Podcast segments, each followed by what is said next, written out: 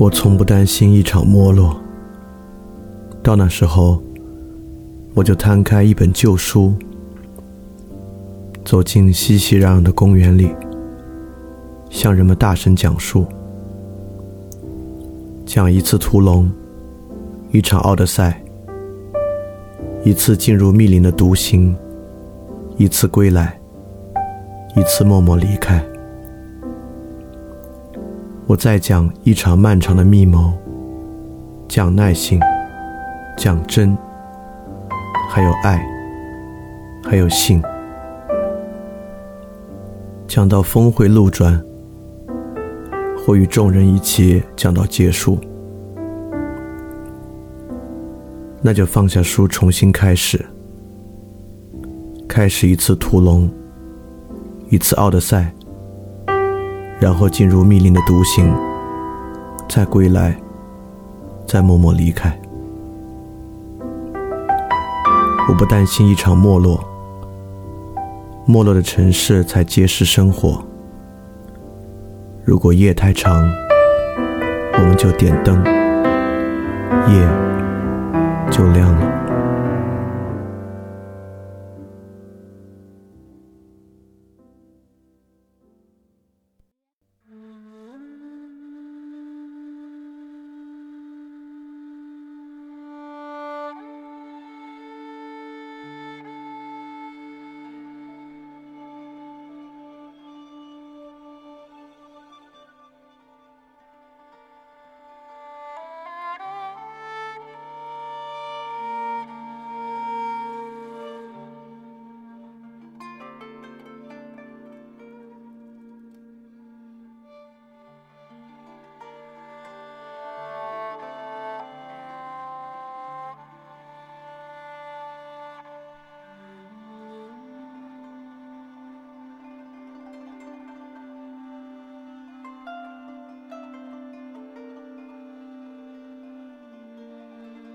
大家周一晚上好啊！欢迎回来继续参加范尔电台的知识分享，我是李厚成，非常感谢大家的时间啊，尤其感谢在旅途中还还抽时间来参加的人。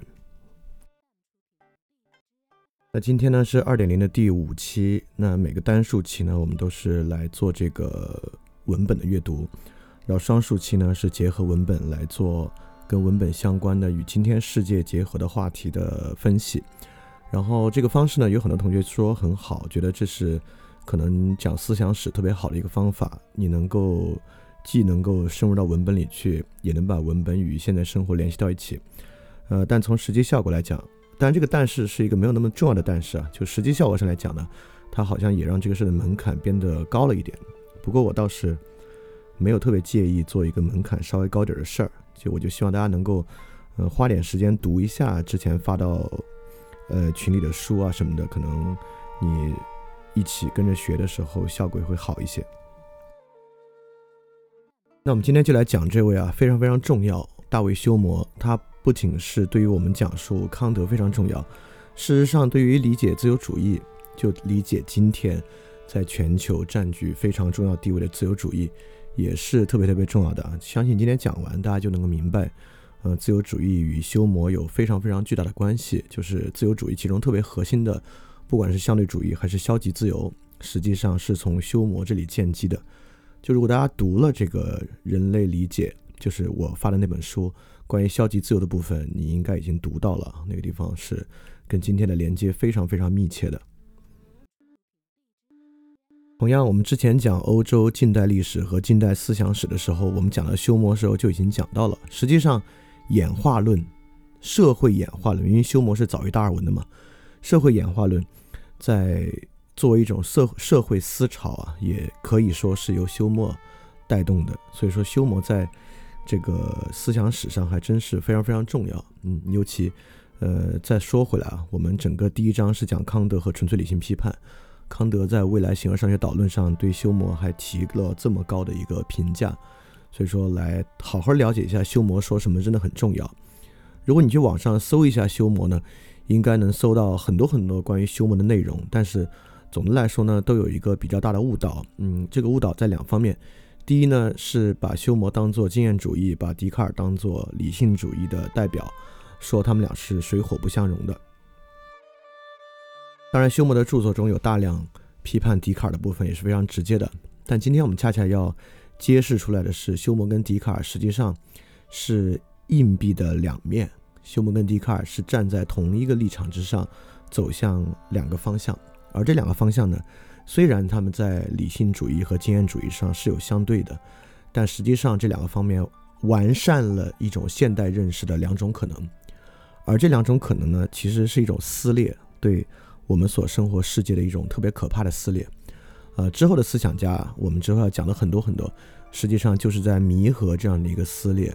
最简单的，就是大家一直有点难以理解的那个主客一体，因为我们今天老说什么观啊、客观啊。之前我们讲到海德格尔，就讲到了要要重新有一种主客一体的认识方法。但实际上，什么是主客一体？实际上都是很难很难想象啊，到底什么叫一种主客一体的认识方法？导致所谓的主客一体特别特别难以想象。实际上，听完今天你就知道，这是笛卡尔与休谟两个人把这个现代世界拉扯开之后的一个结果。OK，所以我们马上就来讲大卫休谟，以及来看他是怎么样把笛卡尔的那套观点从另外一个视角上去发展，它得出了相当相当不一样的结论。那这个结论是好是坏，或者说我们该怎么去理解它？我们现在就马上开始。就如果你读了这本书啊，这个《Essays Concerning Human Understanding》，你就会会感觉这本书实际上看起来离生活有点遥远。嗯，它甚至比笛卡尔的那个谈谈方法或者第一哲学沉思录离生活的距离是类似的。按理说，大卫休谟应该离生活近一点，因为呃，他并不是用拉丁文写作，像笛卡尔还是用拉丁文写作，到大卫休谟已经开始使用英文写作了，这也是比较早的使用英文写作的。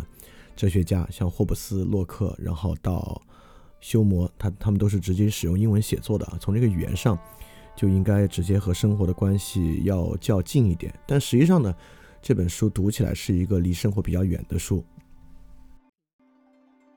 所以今天一个特别重要的事情呢，还是要在里面不断的去强调和把大卫休谟这本书拉回到跟生活的关联上来。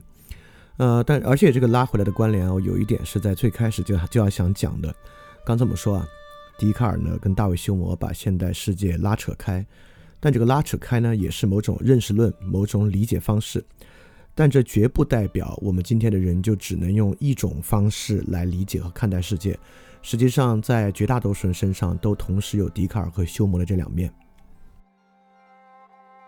当我们想象着技术，想象着科技。啊，尤其是想象着这种确定性的时候啊，我们都像笛卡尔一样认识着背后的那个完备性，以那个完备性的方式呢来理解世界。因此呢，呃，尤其是我们之前说过，这个笛卡尔世界里面有所谓这个笛卡尔撞球，就是当他相信，呃，任意的碰撞有因必有果嘛，就很可能会导致他期望结果的降临。那在这个情况之下呢，其实我们都是相信笛卡尔的这套认识世界的方法的。我们认为，很多我们对于世界的构建，不管是力学的，还是基于统计学的，它背后呢，都在某种程度上接触着这个世界的完备性，因此呢，一定会导致好的结果的发生。这种信念呢，尤其蕴含在一切工程学之中，不管这个工程学是建筑的工程，是医疗的工程，是金融的工程，还是计算机的工程。在这之中呢，我们都认为这种完备性会保障我们结果的发生。当然，它还是挺 powerful 的。就今天我们这个社会建立在技术之上，还真的是具有某种这种确定性的色彩。但是在另外一方面呢，很多人其本身也会像休谟一样，以感觉作为基础来做他的判断标准。也就是说，当他相信啊，只要能够以感觉为基础，他的观念呢就获得了证实啊。这句话。一会儿我们会去好好理解它，什么叫做只要以感觉作为标准，其观念就获得了证实。就如果如果你要最简单的来举一个例子，什么叫做只要感觉作为基础，其观念就获得了证实，就像是享乐主义，尤其是不干涉他人的享乐主义，就是我自己的享乐也并没有干涉到他人，所以说他为什么会有问题？类似这样的东西都是在这个修魔的路径上去。理解这个世界的，那么这二者本身呢，当然是矛盾的，因为笛卡尔极大的否定了我们的感觉，否定了一切不具有完备性基础的我们对世界的感觉，而反过来呢，修谟否定着理性构建。所以说，本质上呢，它在很多地方是矛盾和针锋相对的。但是呢，在我们身上成型融合的时候呢，它却并不矛盾。就同一个人身上，可以在不同的场合选择不同的理解方式来理解。呃，这本身就已经足够有趣了，因为从笛卡尔或者休谟来讲啊，他们会认为，实际上人是不应该同时具有这两种不同的理解方式的，因为这两种方式根本相斥嘛。就任何一种哲学观点来讲，一般还挺难容纳完全相斥的东西在一个人身上的呈现。嗯，但是我们今天呢，却能够非常自由的在不同的场合选择以不同的理解方式来理解生活问题，这本身就预示着某种理解的自由，而理解的自由对于今天修魔想给我们说的是非常非常重要的，这也是我为什么要在一开始就举这个例子的原因，因为在修魔看来啊，理解本身是没有自由的，而且修魔这个。论证过程也非常的明晰，甚至很有说服力，所以可能听到中间你也会觉得，嗯，修魔说的很有道理。我们理解这个世界呢是没有自由在其中的。但是我最开始就希望大家能够带着我们对于世界理解的自由的前提假设，可能来听今天的过程会稍微好一点。当然，如果听到中间你觉得修魔说的更有道理，你去否定自己其实是可以选择理解世界的不同方式呢，也是。嗯嗯，可能并非我的本意，但是如果你能被修魔这样说服呢，兴许也是展开接下来思考的一个支点吧。那么修魔的时代呢，就是被称为苏格兰启蒙运动的非常重要的时代。我们还是先看看修魔那个时候是什么样的。首先呢，修修魔是苏格兰人，那苏格兰呢是不列颠王国的组成部分之一，英格兰、苏格兰、爱尔兰和威尔士。休谟呢是十八世纪人，一七一一年到一七七六年，大概是这样的时间。那么在苏格兰启蒙运动的时候啊，实际上呃情况已经非常的不同了。首先，一七零七年就是在休谟出生之前的四年时间，联合法令颁布，就大不列颠王国就形成了。苏格兰与英格兰本来不是一个国家的，从这之后呢就是一个国家了，就开始进入英国黄金的这个世纪。而且在这个时候呢，笛卡尔他们那个年代面临最严峻的问题啊，就是宗教改革的刚刚开始的时代嘛，所以那会儿新教和旧教有特别巨大的争端和冲突。但到休谟的时代呢，已经进入了后后宗教改革的时代，尤其在苏格兰这样的地方啊，它的宗教自由程度甚至比欧洲大陆还要好一些。而且呢，苏格兰有非常非常在十八世纪就几乎有百分之七十五的识字率。所以说，这也是苏格兰启蒙运动能够发生的一个基础。所以说，休谟呢，就正是这个苏格兰启蒙运动黄金年代的人。在这个黄金年代之中呢，有三个非常非常重要的人物在这中间。在哲学家的方面，有三个非常重要的人物，一个是哈奇森，是休谟的老师；第二位呢是休谟的同辈，就是大名鼎鼎的亚当·斯密。啊，当然就是哈奇森、亚当·斯密和大卫·休谟。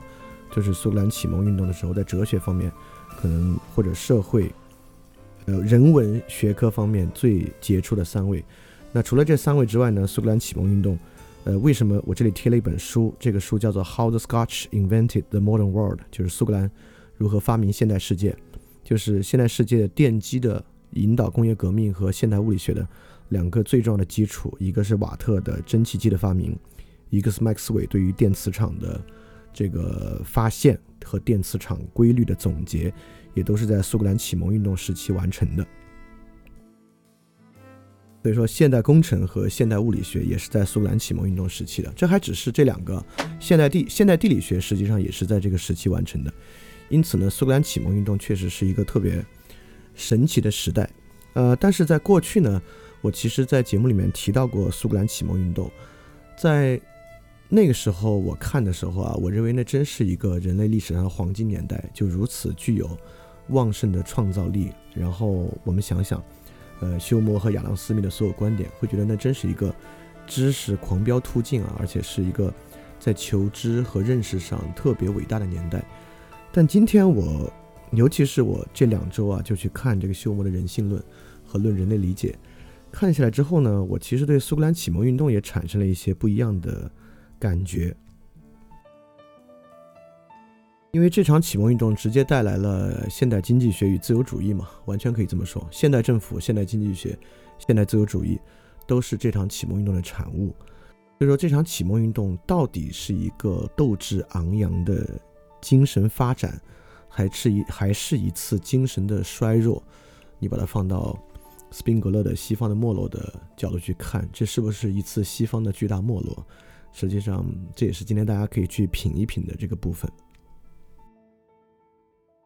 实际上，在当时啊，修谟的思想与社会生活的连接是非常非常紧密的，因为修谟并不是一位书斋学者，他并不是像笛卡尔那样从小在耶稣会的学校上学，然后就一直在当数学家、当哲学家，以写书为生。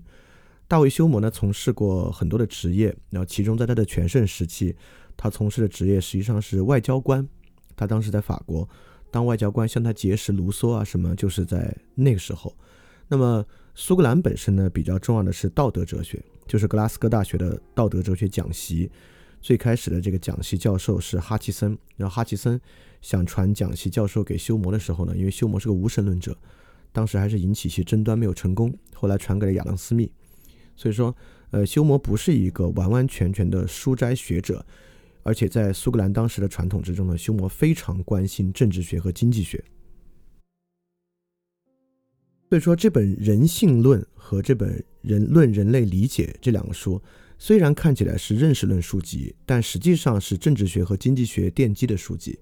就是修谟说清楚人类认认识的问题，并非为了创造一套新的形而上学，跟笛卡尔有点不一样。笛卡尔为了说清楚第一哲学沉思路，是为了打破亚里士多德的物理学体系，建立他自己新的物理学体系。就基于解析几何的物理学体系，当然最后也成功了，大获成功啊！但是修谟的志趣呢，并不在这个纯粹的思想领域，修谟的志趣呢，实际上是在经济学和政治学的领域。牛顿比修谟呢就早了一点点时间，修谟是一七一一年到一七七六年嘛，牛顿是一六四三年到一七二七年。也就是说，休谟在十多岁的时候啊，赶上了牛顿的离世。我们知道，牛顿离世的时候，那是非常非常辉煌的啊。所以，牛顿在在世的时候，就已经对英国和对全欧洲造成了非常非常巨大的影响。那同样对休谟一样，休谟呢，实际上就是牛顿方法在社会科学领域的运用。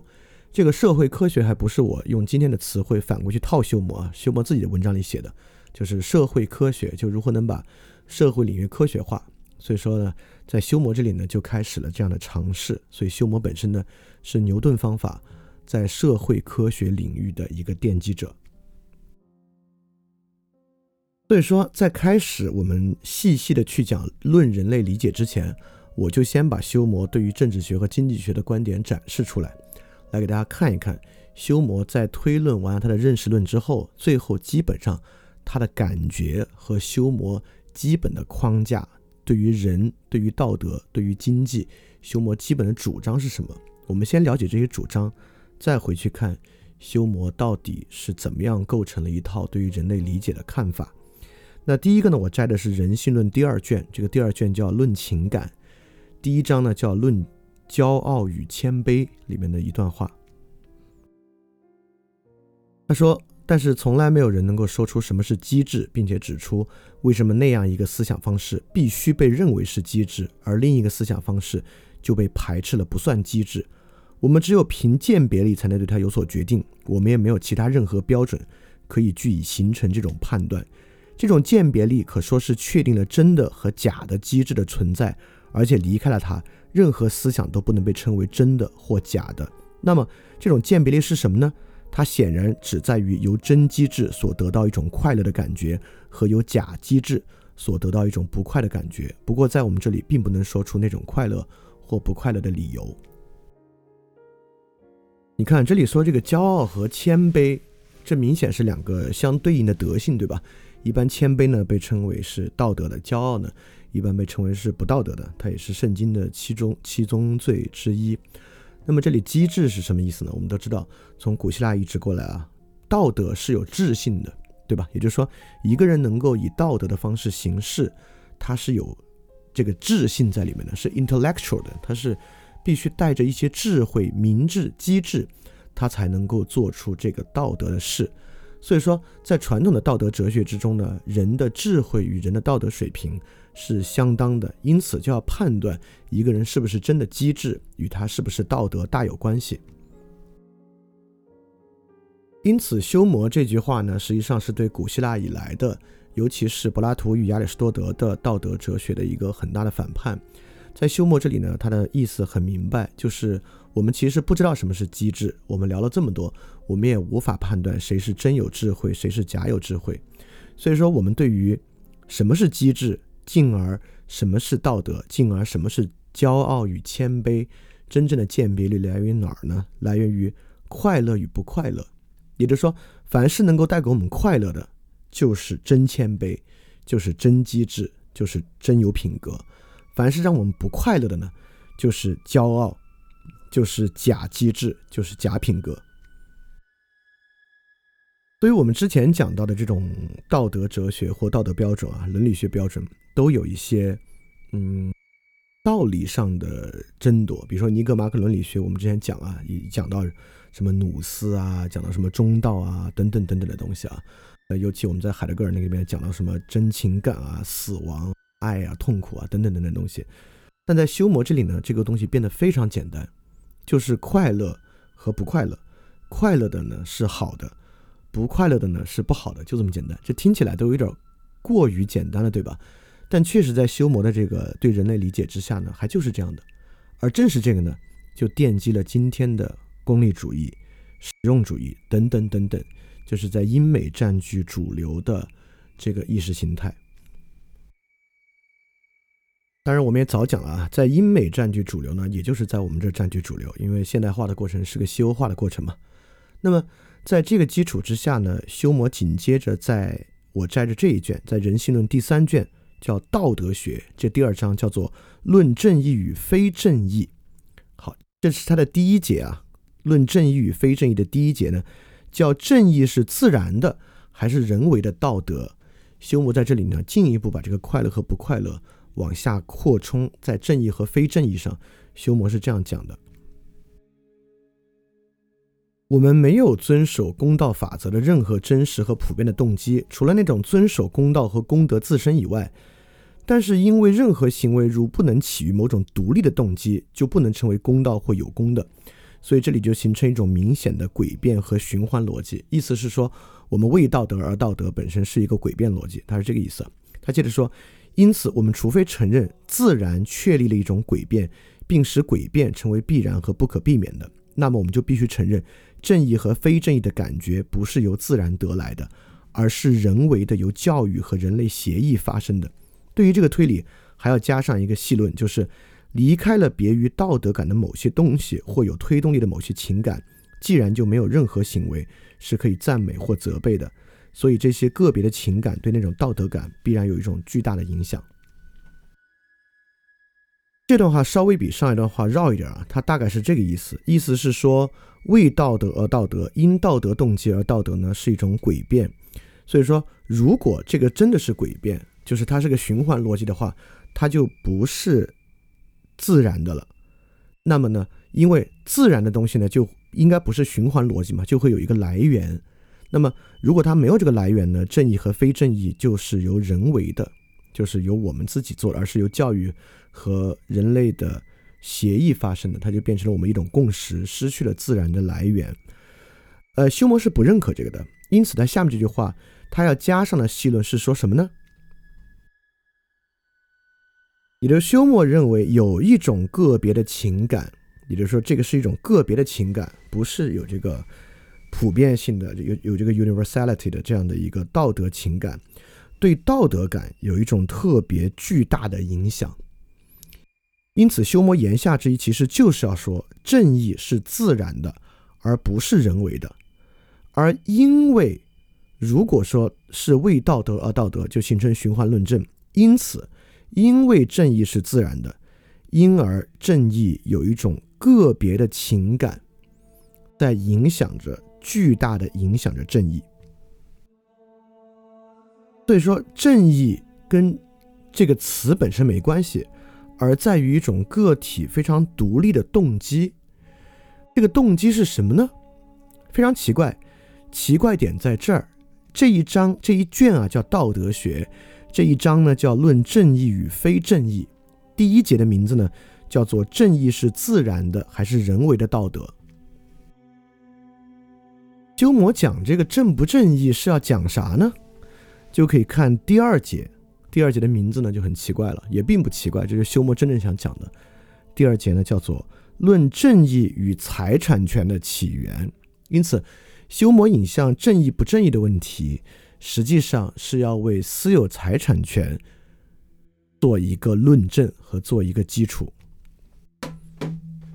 那在这里呢，修魔继续从他那种快乐与不快乐的角度出发来论证这种正义。他认为呢，人类的所有福利是三种：一是我们内心的满意；第二是我们身体外表的优点；三是我们凭勤劳和幸运而获得的所有物的享用。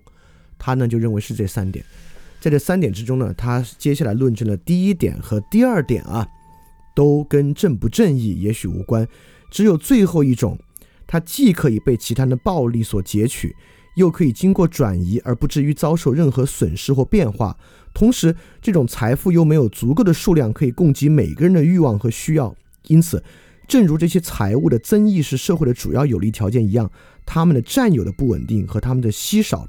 却是主要的障碍所在。因此，为什么第二节就要叫论正义与财产权的起源呢？在第一节不是说了吗？正义并不是因为正义而来，而是因为人类某种独立的动机。修谟在第二节想说，这个独立的动机不是是啊，是可以是，就可以是来自于私有财产权。也就是说，当我们树立了私有财产权。而这个私有财产权的分配，它是不是能够让人凭借勤劳和幸运而获得私有财产的享用？这种快乐就会带来正义，因为人们都想要这种快乐，而在这种快乐之上呢，人们就能够建议建立起来某种正义。私有财产呢，就是正义的独立动机。你看啊，所以这本书《人性论》里面确实有很多非常现实的关切，在这些现实关切的基础之上呢，就是修魔在第一卷，就是他对于这个人类认识的理解。正是人类认认识呢，让修魔奠基了现代的政治学、经济学和现代的自由主义。这个呢，就是我们今天要去把握的。也就是说。这些观点对我们来讲其实并不陌生，不管是私有产权，不不管是现代政府，还是现代经济制度，还是现代的消极自由主义，对我们来讲都不陌生。那这个东西呢，之前我们可能讲过一点点，在这个个人主义平民社会啊，讲过他跟罗尔斯那边的渊源。那个渊源呢，还不像是修魔这样的，至少呢，它不像修魔有这么深的一个认识论的渊源。所以今天呢，我们就从认识论这里看看，修魔觉得人是什么样的。因而快乐与不快乐这么重要，这么根本。因而呢，推动到经济制度、政治制度。当然，我知道一说到经济制度、政治制度呢，可能大家也会觉得这好像跟我自己的关系不是很大，因为不管怎么着，都是一个外在外在的制度。嗯，这个外在制度呢，好像嗯不是我自己可以左右和改变的。但实际上，对修魔来讲，这个外在制度为什么是一个合理的制度？就在于这个外在制度可以照顾每个人的快乐与不快乐，因此，这个外在制度的基准就在于人类的理解是围绕着他的快乐和不快乐展开的，就是这是一个在我们今人看起来非常肤浅的观点啊，就是人他的行为的合理性和社会制度应该围绕着人的快乐和不快乐展开，但是在修魔这里呢，他却得到了一个特别好的支撑，所以说，呃，今天我们可能有一种比较复杂的情绪。一方面呢，我们觉得这个唯乐主义、享乐主义是个挺肤浅的事情。第二个呢，在实际生活风格的选择之中呢，我们也都，呃，嗯，不管是选择一些实际的消费和娱乐，甚至反过来对于亲密关系的选择啊，或等等的这种唯乐主义的原则或享乐的原则在里面呢，其实也非常的常见。所以说，不如呢就反过来看一看历史上能够把这个享乐主义啊从伊壁鸠鲁学派那边接过来，并且给予他在认识论上一个这么深的支撑的一套理论是什么样的。因为只有知道这个呢，我们再下去看康德，才知道他在康德那边是怎么被康德去改造、被康德去推进的。对，刚才我们引的呢，都来自于休谟的著作《人性论》。《人性论》是他很早的一个著作，一七三九年，应该是他最早的著作，最早的篇幅比较长的著作了。休谟对这个著作给予了特别特别高的期待，但很可惜呢，最后效果并不好。就是这本书出来之后呢，遭遇了特别特别大的冷遇。休谟声名鹊起呢，一直要到他从这个当完外交官回来，写了《英国史》，那个《英国史》一炮而红之后，休谟之前的著作呢，才慢慢慢慢被很多人。真正的关注起来，《人性论》呢是一个覆盖范围非常非常广的书。像我们刚才说，它一共分三卷嘛。第一卷呢叫《论知性》，第二卷呢叫《论情感》，第三卷呢叫《道德学》。这里面呢包含了骄傲与谦卑啊、爱与恨啊、正义与非正义啊等等的。其中对于社会生活方面呢，包含了财富啊、财产啊、名誉啊、性啊，就是 sex 那个性啊。慈善啊，财产转移制度啊，政府的起源啊，国际法的根源啊，战争啊，这些问题的探讨，也都是在他对于人性理解的基础之上建立起来的。而这里面对于政府起源啊，国际法啊，战争啊，也都是跟现代社会高度相关的。那么我们今天真正要来关注的这本书，就是《论人类理解》呢，实际上是修谟在之后对于《人性论》第一卷《论知性》的一个扩写。和一个补充。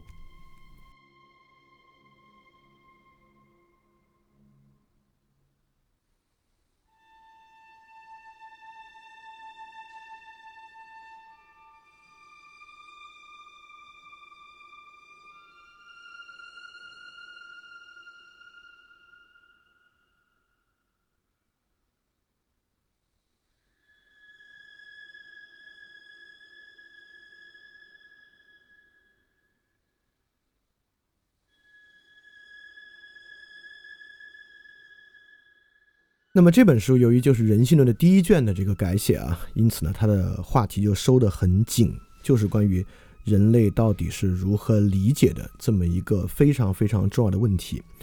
那么这个问题呢，从其实并不是修魔最开始引发的，就最开始呢，应该是约翰洛克。就洛约翰洛克呢，也有一本我们翻译为《人性论》的书。那么洛克呢，最开始对于从经验主义的视角啊，开始构建人的理解。这么回事儿，包括著名的白板理论啊，关于这个感觉和反思的区分啊，都是从洛克那里开始的。修谟呢是在沿着洛克这个路径往下走，但是走到他这里呢，是一个比较成熟的经验主义的人性论版本。就是你读我，如果你读了这本书，或者你了解了之后，或者今天我们一起来了解也行啊，你会发现它跟笛卡尔的旨趣呢非常非常的不同。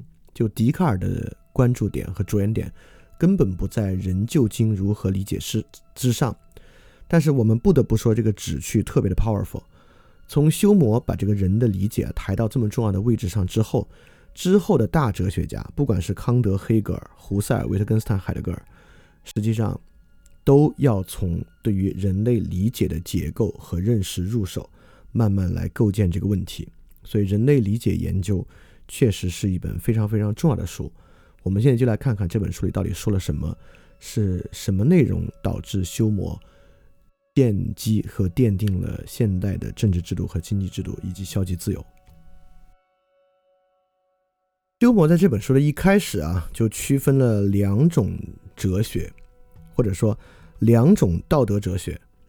简单的来说呢，修谟认为有两种道德哲学，一种是古典道德哲学，尤其像是西塞罗那样的，也就是说，在修谟看来呢。他们是从诗和雄辩借来帮助，在讨论他们的题目，采取一种轻松简易的说法，并采用一种最能取悦想象、引发情感的方式来谈道德。那么对于修谟来讲呢，他自己当然是在走第二条路，就是以认识论的方式来讲这个道德哲学。他认为这个方式呢很不讨好，大家很不喜欢，但是具有特别重要的特点。他是这样讲的。因为直到现在，哲学还没有毫无争论的确立道德推论和批评的基础。它只是尽管谈论真与伪、罪与德、美与丑，可是又不能决定这些区分的来源。他们在从事于此种热烈工作时，是不曾被任何困难所阻止的。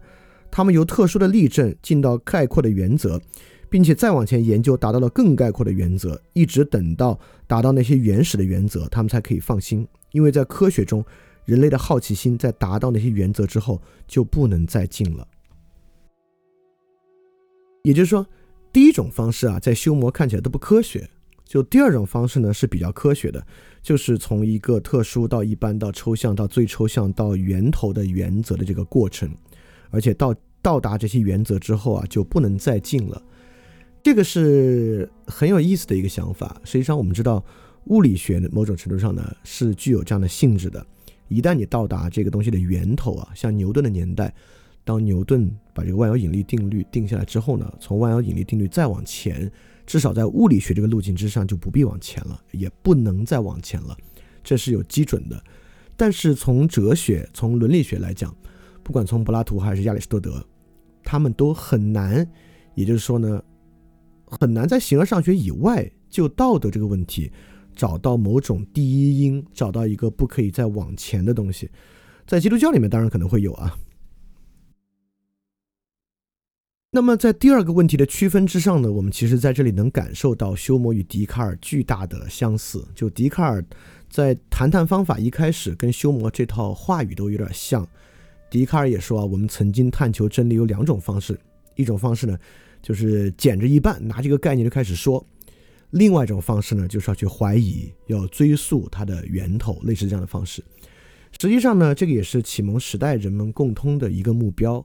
启蒙时代有一个特别重要的目标，就是大家希望去革除在思想和认识上的迷信，在革除思想和认识迷信的过程之中呢，去伪存真，能够找到真正有力的、真正具有合理性的知识，这个是启蒙运动一个特别重要的特征。但是呢，站在我们今天回看啊，有也不得不认为，就启蒙运动呢，可能是好心办坏事儿。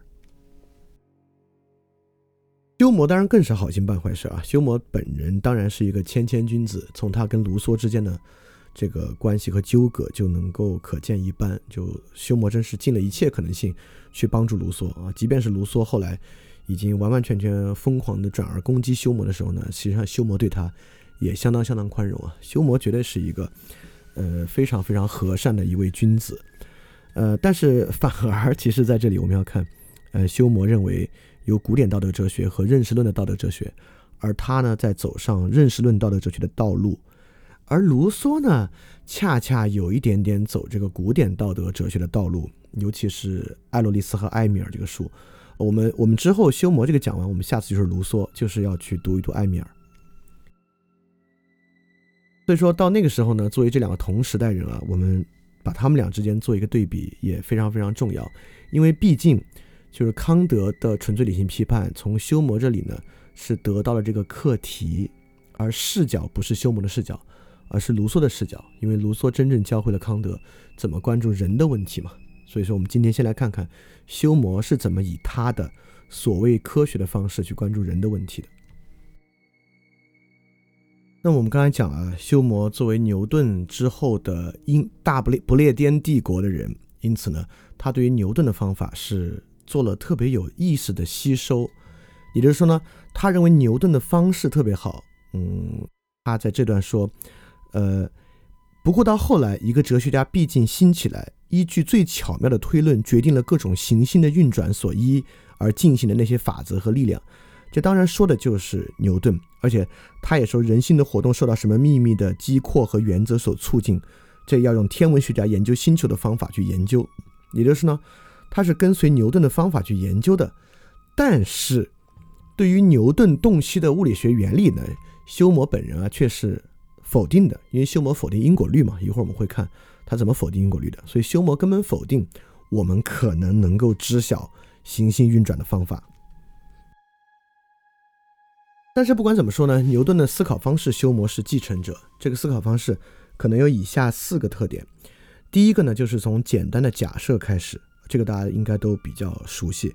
第二个呢，就是在简单的假设之上进行分析与合成，就是假设之后呢，我们就能够依据假设本身进行一些分类，分类之后呢，再依据逻辑进行合成。这样的话呢，我们就没有新添任何假设，在单一假设之上向前推进。第三个呢，就是一种机械的宇宙观，认为一切呢都是一种力学的想象。这个力学的想象呢，当然与我们今天的享乐主义啊关系很大。我们一会儿看啊。第四呢，就是一种因果链条的概念。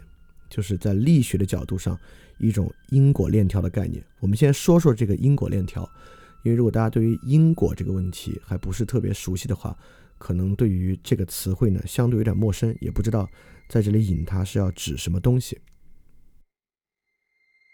最简单的来说啊，就是因果性可以有各式各样不同的因果性。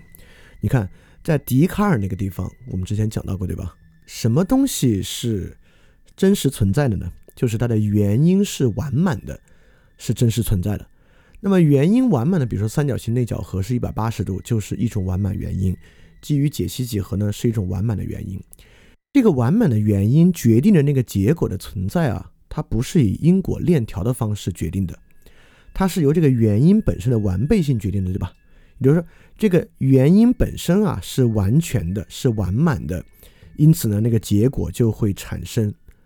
它当然中间可以以构筑因果链条的方式去传递，也可能存在，但是呢，这不是笛卡尔关注的重点。笛卡尔关注在那个原因的完满性上，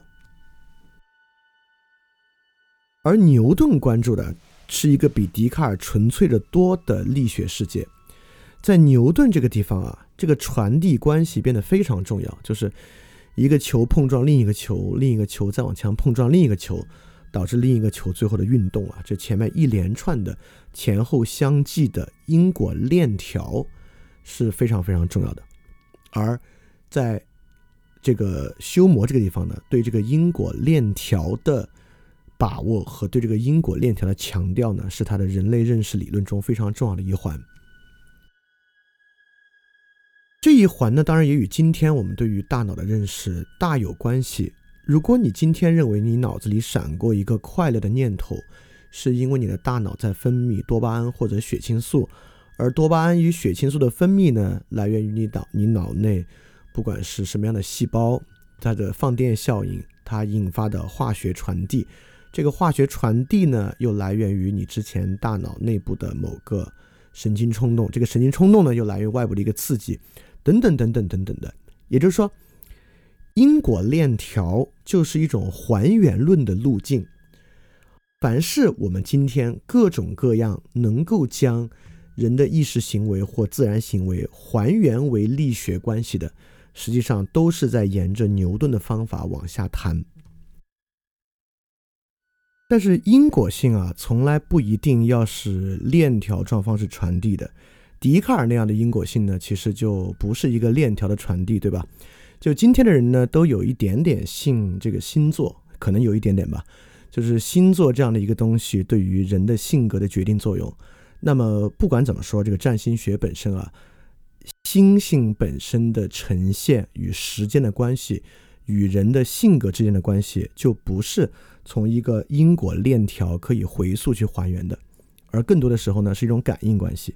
就感应的原因经常存在，比如说以形补形，可能吃核桃补脑。如果你相信它的话，实际上吃核桃为何能补脑，也并不是一个因果链条还原的关系。到康德那个地方呢，实际上对于人类的理解本身也不是以因果链条的方式回溯的。所以说我我这里必须先说一下因果链条，就是大家对因果性不熟的话。可能还对这个会比较陌生，会会觉得挺正常的，不不都是这样吗？我我这里要提示的就是，它可以不必如此，就是因果性不仅仅有这种还原论型的因果链条。好，我们接下来看。那么最简单的来说，修魔对于人类理解的基础划分和它的起点假设，正如牛顿的假设，比如说牛顿在这个力学方面也有一个重要的假设，就是。只要物体受到的外力为零，它的运动速度不变，这就是个假设。那休谟对于人类理解也有一个假设，就是人类的理解分成印象与观念两个东西，impression 和 ideas。呃，这个东西呢跟洛克那个有点像，只是他们使用了不一样的词汇。但内涵呢却比较不同。我们今天专注来讲修魔的这个，修魔就认为人的一切认识啊，可以分为印象和观念。印象是什么呢？印象就是那种你可以，呃，平时接触一切东西产生那种直观，就是印象。也就是修魔在这里说的，就是我们看到了它，我们触到了一个东西，我们看到了一个东西，这个东西呢就是印象。在修魔看来呢，这个印象是非常非常活跃的。而什么是观念呢？这种观念呢，就是较不强烈、比较不活跃的一种知觉，比如思想和观念。所以在这本书里面，如果你们读了，你们会发现，这个修魔经常在讲它是不是很活跃。是不是很有活力？因此呢，这是一种特别特别直观的力学假设。在这个地方呢，休谟就认为印象比观念要活跃、要直接，而观念呢，必须以印象作为基础。比如说，红色就是一个观念。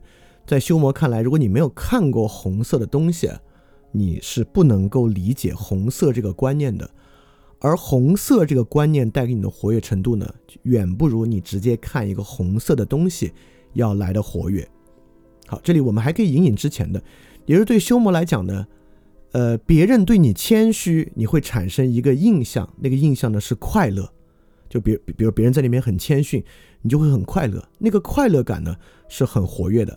当你把它上升为一个观念，这个观念叫做谦逊的时候呢，你想到谦逊。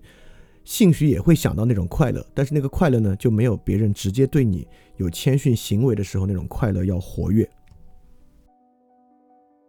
好，这就是修魔最基础的假设了啊，就是我们人类有很多观念，这些观念呢都是印象的结合。这个在所有人类举例子里面最爱举的例子就是独角兽。因为独角兽是明显我们自由产生的一个观念，但这个观念并不存在嘛，所以说很明显那是两种印象的一个结合，一个是我们对马的印象，一个是我们对于动物犄角的印象，这两个东西结合呢，成为了独角兽这样的动物。因此呢，正是因为这样的一些推论，我们就认为呢，观念必须以印象作为基础，如果没有印象呢，就没有观念，而且观念的力量呢，就远没有印象的力量强烈。印象呢，才是一个在力学上更强的一个力，而在牛顿世界里面呢，一个更强的力，当然就是一个更强的原因。所以说，修魔呢是希望构建一个以印象为源泉、以印象优先的世界。那么，这个其实今天我们听起来也并没有特别的奇怪，因为我们今天听到好多什么。尤其是我以前比较喜欢讲什么本真啊这类东西啊，也会觉得有点悬。快乐呢，看起来确实是个特别特别直观的东西，嗯。但是呢，不得不说啊，这个是对于一个柏拉图、亚里士多德式的世界一个巨大的反转和颠覆。这很重要啊，因为我们今天看起来觉得印象比观念要深刻，这个有点稀松平常。尤其是我们今天还特别喜欢去讲那种话。就尤尔·赫拉利在《人类简史》里面那个话，就是人就是一个能够编造概念、欺骗自己的生物。所以，我们今天对于观念本身有一种虚假的呃前提假设，这甚至有一点点深入人心了。但是不得不说呢，这个与柏拉图所设想的世界是大不同的。在柏拉图世界看来啊，就是一切存在物都是对于绝对理念的模仿。也就是说，最柏拉柏拉图爱举那个例子啊，一个真桌子。是对桌子理念的模仿，而一张画桌子的画是对一个真桌子的模仿，所以这三个呢，在完满性上呢，是桌子的理念大于一个真桌子，大于一个画桌子的画。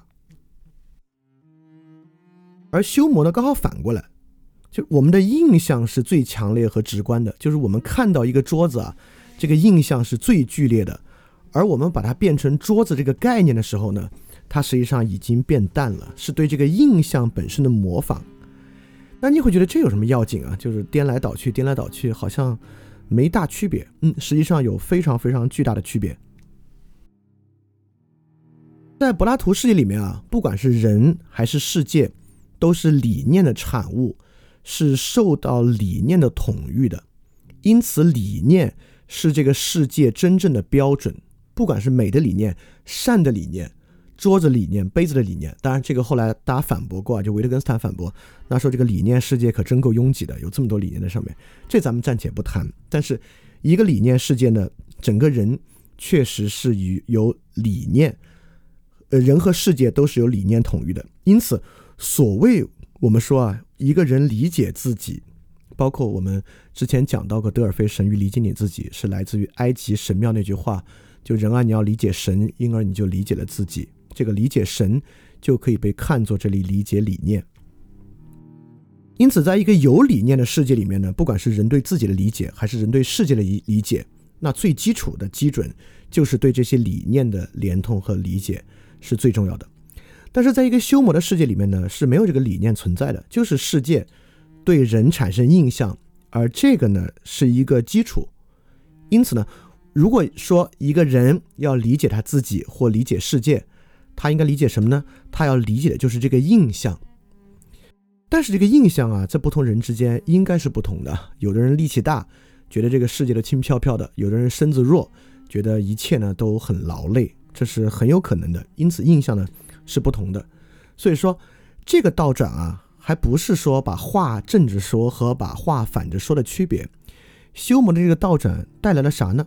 实际上，修魔带来了世俗世界的开端，也带来了纯粹个人主义在认识论上的开端。也就是说，在过去，我的印象是什么不重要，我能不能与理念相连，动用努斯与理念相连最重要。那么，在修谟这之后呢？我的印象。我怎么产生这个印象的，就变得非常非常重要了。因此呢，这确实是世俗的开端，是个人主义的开端，也可以说是相对主义的开端。印象的优先啊，是个非常非常 powerful 的东西。当我们今天在说啊，你有你的道理，他有他的道理，你有你对这个事情的好恶，他有他对这个事情的好恶，所以说最好的方式是文化多元主义。当我们这么说的时候呢，我们已经在接受一个无理念而印象优先的世界。而这里呢，我还想提示一点，在我们讲笛卡尔的时候啊，笛卡尔当然是相信理念的那种完备性，最后凝结出来的就是理念嘛。但是我们也发现啊，就笛卡尔那个理念呢，它是没有实质和内涵的。我猜笛卡尔也并不认为什么美啊、善啊存在。笛卡尔的那个理念呢，是一个抽象理念，就是说它是个完备性，对吧？就是完备性本身。那完备性在哪儿呢？那肯定不在原来的这些文字概念之上。这个完备性呢，更多是蕴含在数学之中。因此，在这个情况之下，笛卡尔的世界虽然假设有理念存在，但实际上他也并不像柏拉图的世界里面能够守住这些理念。所以在这点上呢，修谟和笛卡尔所塑造这个世界啊，实际上是有点殊途同归的。那么这里呢，再往下一个印象优先的世界，修谟就开始怀疑了。这个怀疑我是用了引号啊，因为笛卡尔是怀疑论嘛，就是笛卡尔著名的“我思”，其实就是怀疑。修谟呢也有修谟的怀疑，这就是从完备性到印象的一个怀疑。这跟笛卡尔完全相反。在修谟这里呢，最值得怀疑的就是观念，在这里观念成为了最值得怀疑的东西。是这样说的：我们可以说，一切观念，尤其是抽象的观念，天然都是微弱的、暧昧的，人心并不能强固的把握它们。它们最容易和其他相似的观念混淆，而且在我们习用了任何一种名词以后，则它虽然没有任何清晰的意义，我们也容易想象它富有一种确定的观念。在另一方面，一切印象，也就是一切感觉，不论内部外部，都是强烈的、活跃的。它的界限较为精确而确定，而且在这方面，我们也不容易陷于错误之中。简单用今天的这个实际生活来说啊，就是爱这个东西呢，谁都把握不住。但是开心就是快乐，happiness，pleasure，甚至我们说 pleasure 吧，就是 happiness，甚至都还有别的意思啊。pleasure 快感是一个最直观的印象。因此，如果你和另外一个人相处没有快感的话呢？既然爱如此的暧昧不清，你就应该将用快感来统一你的生活。这可完全不是我为了让这个修魔显得很奇怪啊。事实上，休谟是很强的唯乐主义者，他还并不像那种斯多葛学派一样，虽然也强调快乐，但是老说什么精神快乐之类的。在休谟这儿，到精神快乐已经到值得怀疑的观念这个部分了。对这个角度上呢，笛卡尔跟休谟却是天天然的针锋相对。因为你看，笛卡尔相信啊，人能够确定的是什么呢？是主观明见性，对吧？就是一个观念。用休谟的话来讲啊，笛卡尔认为一个观念是不是完备的，像三加二等于五，像三角形内角和是一百八十度，这个东西呢是主观明见的。而印象，就笛卡尔往往使用梦来评价它，就是我们感觉到火炉啊、我们的手啊这些印象呢是虚妄的，是值得怀疑的。休谟恰恰相反，认为这些印象呢是具有主观明见性的，而反过来这些观念呢。往往呢都是虚妄的，但你不得不说，他们俩其实说的都挺有道理，对吧？三加二等于五呢，确实非常的直观，包括什么圆的定义啊、线的定义啊。但反过来呢，这些直观的印象，冷、热、pleasure 等等等等呢，确实也非常非常的直观。似乎他们俩说的都对，但我这里特别想问个问题啊。真的，这个世界就是由观念和印象构成的吗？这个印象指的又是什么呢？啊，这个是我们下期节目主要要来讲的。下期节目我们就是要来分辨分辨这个印象，人啊到底是怎么产生印象和感觉的。好，我们下期来说。但是大家在这儿，因为如果我们像笛卡尔和休谟，我们就把这个世界分成印象和观念，那确实他们俩的方向都很有道理。为什么我们要去分辨这些观念和印象呢？就是因为他们俩在举例的时候，都各自选择了自己特别有利的例子，对吧？当修魔说印象、说观念的时候呢，他说正义、说道德、说爱，这些在我们看来啊，都是确实是挺挺挺挺虚的观念。当笛卡尔举观念例子呢，就是三角形内角啊等等这些，我们都非常明晰的几何观念。在说印象的时候呢，笛卡尔提出的是梦。梦我们也知道啊，也是产生印象的，确实挺虚。但一到修魔说印象呢，最主要的就是快乐与痛苦。那快乐与痛苦呢，我们感受就都很深。也就是说，就即便我们拿笛卡尔和修魔两个人互搏，就对于印象和观念啊，实际上都能找到诸多反例。因此，下一期呢，我们值得好好来说一下印象和感觉的问题。在这一点上呢，我们确实可以最容易看出理性主义与经验主义的区别。对笛卡尔来说啊，没有原因的东西是不存在的。就是一个东西如果没有完备性的原因做支撑，它是不存在的。对于经验主义者休谟来说呢，没有印象的东西是不存在的。尤其是这个休谟的前辈，就是著名的这个贝克莱，存在即是被感知，这个就是最彻彻底底的没有印象的东西不存在了。也就是存在就是被感知嘛，凡未被感知到无印象东西就是不存在。这个比休谟。还要更极端，这是以彻彻底底的主观唯心主义，对，那么，呃，这就是理性主义与经验主义特别大的区别。就如果我要去再总结一下呢，理性主义对世界啊，当然有一个疑惑。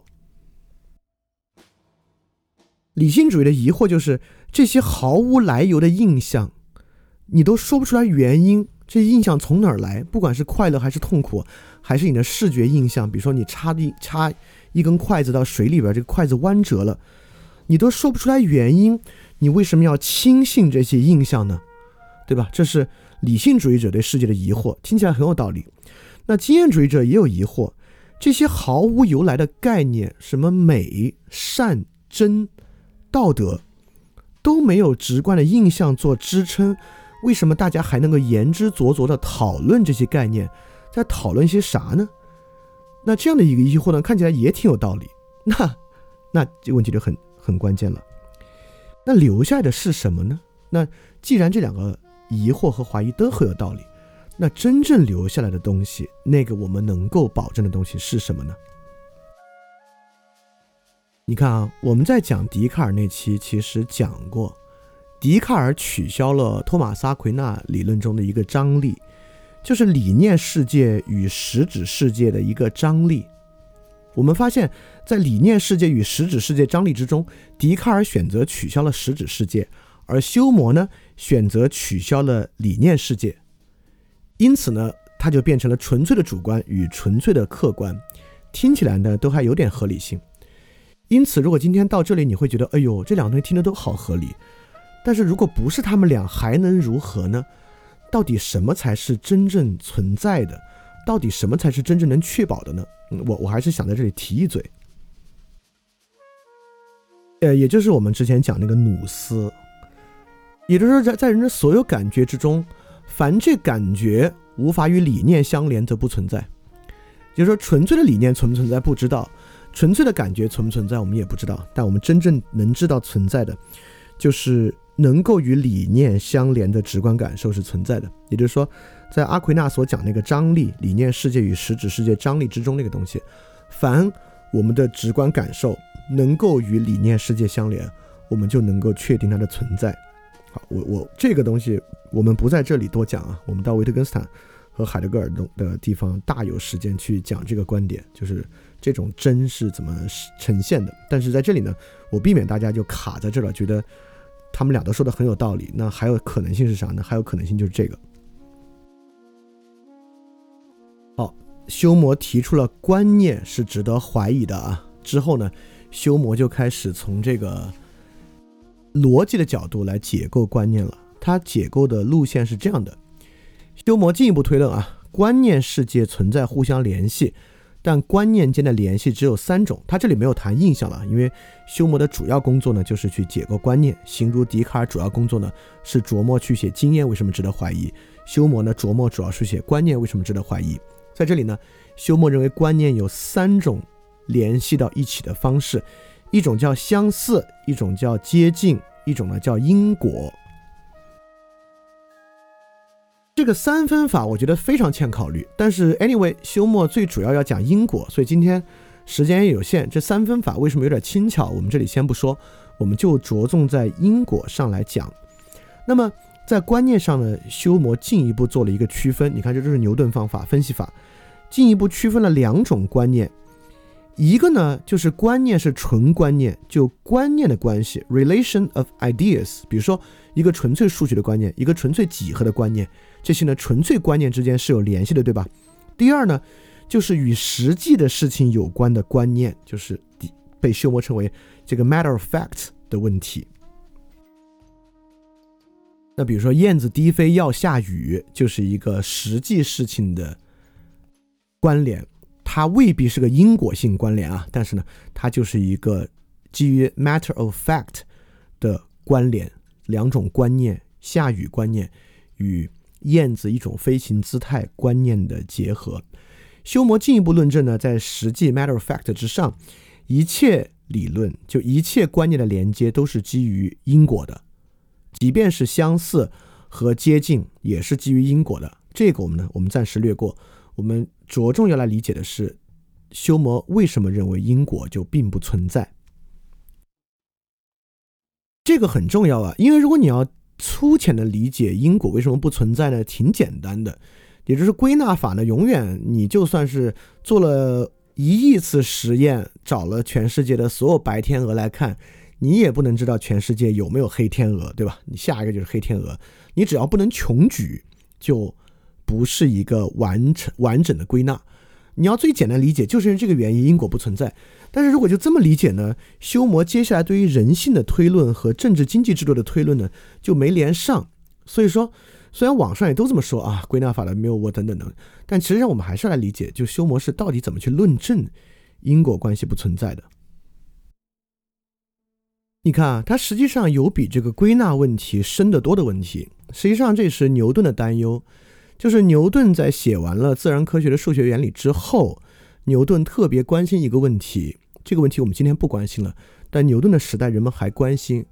实际上我们今天也关心。我很快给大家举个例子，为什么关心？牛顿当时关心的问题是万有引力为什么存在？因为很简单，从理性主义来讲，从笛卡尔角来讲，没有原因的东西不存在，对吧？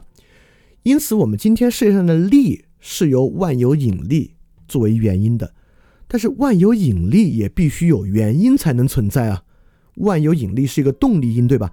那万有引力存在仰赖于什么原因呢？这是牛顿没有解答的。牛顿只是说呢，它很可能就不是动力因。那么今天大家也明白，我们有一个宇宙起源的理论，叫做宇宙大爆炸理论。为什么这个理论这么重要呢？这个理论非常重要，因为只有在这个理论之下，我们才可以回答它是怎么来的。就是之后这些力的关系怎么来的呢？就是宇宙大爆炸。如果大家去看的话，会会会觉得挺荒唐的。就是有宇宙大爆炸，从最开始在多长的时间之内发生了什么样的反应，然后从而产生了什么样的粒子的特别细节的推进过程。而需要宇宙大爆炸理论，就如同牛顿要去担忧万有引力存在的原因一样，就是对这个原因本身的解答。但是大家可不觉得，可别觉得宇宙大爆炸理论是一个特别完美的理论啊！包括早期宇宙加速膨胀为什么没有解体啊，等等等等，这里面要打的补丁还非常非常的多。因此，修魔恰恰针对的就是这个问题。他说。如果有一个物象呈现在我们面前，要求我们不依据过去的观察就来断言由此物象所生的结果，那么我请问你，心在从事这种活动时，它将在何种方式内来进行呢？它一定要造作或想象一种事情，认为它就是那个物象的结果。不过我们分明看到，这种造作是完全任意的。人心纵然极其细心地考察过那个所假设的原因，他也不能在其中发现出任何结果来。因为原因和结果是完全不一样的，因此我们也不能在原因中发现出结果来。这话是什么意思？如果你们中任何人还记得上次我们提到的电子的发现，就是阴极射线来发现电子的过程，而当时我们就已经想用电子来做一切化学元素组成的基本的解释了，对吧？而我们确实发现，诚如修魔所言，对于电子原因的假设，真的是很任意的，它并不能从中发现出任何结果来。很快，别的实验就推翻了在电子假设基础之上对于化学元素的一切洞察。我们呢，就据此又发明了原子核。那原子核呢，发现这个假设也是很任意的。我们又发明了质子，发明了中子。我们又发明了现在的标准模型，然后标准模型现在在很多实验中呢又发现了瑕疵，那可怎么办？因此，诚如修魔所言，对于一个物象的总结所造作出来的这个原因和结果本身是完完全全不同的，是无法从中发现出结果的。所以从从这里我们可以反过去理解，在笛卡尔的体系之中，心物分开之后，假设神不会欺骗，为什么如此重要？也就是说，笛卡尔也明白，我们心中能认识到的那些完备性的数学公式和理论，为什么竟然跟现实世界能够统一和谐？这个问题是欠缺解释的。在这个欠缺之中呢，只能由神的善意来解释。那莱布尼兹也一样。就是这些单子的可能性是无穷无尽的。我们今天的世界为什么能存在，还是一个好的世界，是由前定和谐这样的假设来确保的。如果今天我们的科学观念当然脱离了这种神不欺骗和前定和谐的假设，那我们何以论证，何以能够去证明我们基于一个物象所任意造作的原因与结果能够一致呢？对，这就是修魔关键的问题了。由经验而得的一切结论，其基础何在？对吧？就是从经验来的东西，到底是怎么形成那样的？实际上我们是不知道的。但实际上，在二点零第三期的结束啊，我们提到过一个关键的问题。当时我们说啊，其实啊，这个世界是有世界秩序的。然后呢，从世界秩序呢，再通联到永恒秩序，这是过去亚里士多德的宇宙观。那笛卡尔呢，恰恰是对于世界秩序本身的消解。那这个世界秩序之中勾连在一起的万物呢，就消失了。我就认为呢，这个牛顿的担忧和修谟发现的一个问题，和为什么一定要前定和谐或神不欺骗，为什么亚里士多德和柏拉图就不需要这个东西呢？是因为在亚里士多德和柏拉图的想象之中啊，这个世界本身。就是一个非常有秩序的世界，原因和结果的联系不在直接与永恒的联系之中，而恰恰是在事实之中。为什么我要引这一句？因为我们要全面的理解修魔，就要明白修魔不是一个怀疑主义者。修魔来瓦解因果律啊，不是说好这下可好，我们什么都不能知道了。实际上，修魔是要反过来给他打补丁的。这个反过来打补丁的方式呢，修魔这个方式啊，实际上就是日后被称为为实用主义的哲学观念，就皮尔士和威廉詹姆斯，就是美国包括杜威那套实用主义哲学，就是建基在修谟这套基础之上的。但是修谟用到的词汇是自然主义，呃，当然也是自然主义，但是。跟我们之前提到的自然不一样，但是呢，它有一点点关系。而我们之前提到那个自然啊，在这个个人主义和平民社会里面提到那个呢，呃，实际上对于构成今天的理解很重要。所以说我这里提这个世界秩序的丧失，笛卡尔那里，那恰到修谟这儿呢，修谟确实给这个问题打了个补丁。好，在这里呢，正是因为刚才原因和结果并不相连。所以说，在动力因支配的情况之下，原因与结果的世界是必然跳跃的。休谟在这里区分所有推论，就是牛顿意义上那种推论，有两类：一种是 demonstrative，就是解论、解证式的，就是完全证明式的；另一种推论呢是豁然的，就是这个 demonstrative 的就对应的那种观念世界，就是几何啊、代数啊，而豁然的呢，就是概率的，是基于 matter of fact 实际存在的。因此，刚才休谟已经论证了原因与结果并不相连。因此，所有基于 matter of fact 就不能够用 demonstrative 解证的方式去完成推论，而只能用豁然的方式。好，到这里才进入那个归纳的问题啊，就是前面是有前提的。因此，在这个地方呢，我们对于现实世界的一切推论。实际上都仅仅是一种归纳，而且呢，它都来源于我们的经验，对吧？因此，在动力因的想象之上是没有完美的原因和结果的。所有事实在动力因的世界之中呢，都仅仅是一个豁然的概率。那为什么概括一定不能成功呢？这种概括，这种豁然性一一定不能成功呢？就是因为第一。在这种情况之下，休谟就会认为我们观察的任何现象都仅仅是特殊现象，而我们对于物质的本性和可感的不知，因此呢，对于我们看到的印象是不是永远不变的，我们其实不知道。对于我们所假设，就是我们特别随意的造作出来的那个事物本性，是不是一个不变的稳定的本性，我们也不知道。那个稳定性在过去，在笛卡尔和莱布尼兹那个地方啊，是用这种信念去完成的。但休谟是个无神论者，是不相信这些信念的，因此呢，这种稳定性也并不存在，所以说就形成了实际上今天在物质科学研究方面的一个结果，就这个过程是永远没有尽头的，也就是说，我们永远在一种要么实验错了，要么我们想象建模错了这个事儿上，如果实验做错了呢，就是修谟说的那个可感性质我们把握不住。如果那个想象错了呢？就是修魔说的，对于所谓的秘密本性，我们把握不住。因此，在这个情况之下呢，这个事实的概率性啊，就会让这个探究过程永无结果，是没有百分之百的确定的可能的。这个还和那个测不准原理不是不是一回事儿啊。这个这个是一个纯粹逻辑上的东西，而但是呢，确实对于因果性是一个特别巨大的挑战。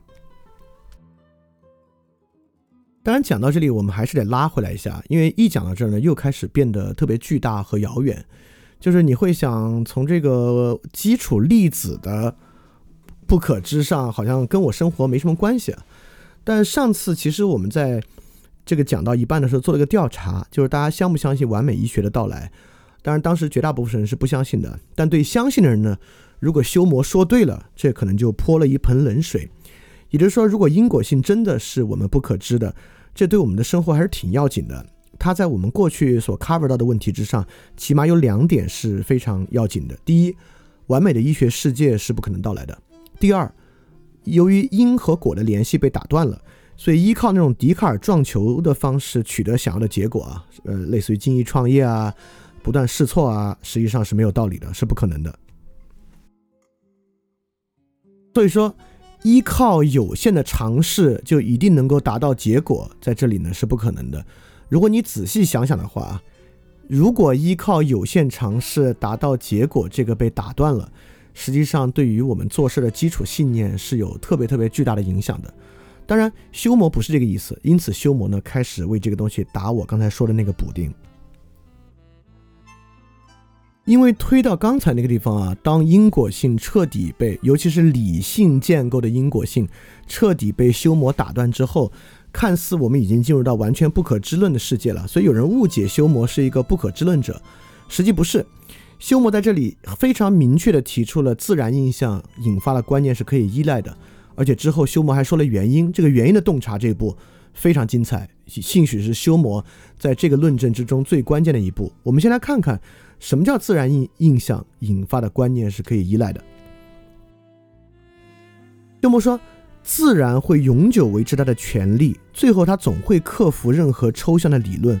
我们虽然断言说，在根据经验而来的一切推论中，人心有一个步骤是不能为理解中的任何论证过程拥护的，可这里并没有什么危险，我们并不必怕这些几乎为一切知识所依赖的推论会受我们这个发现的危险影响。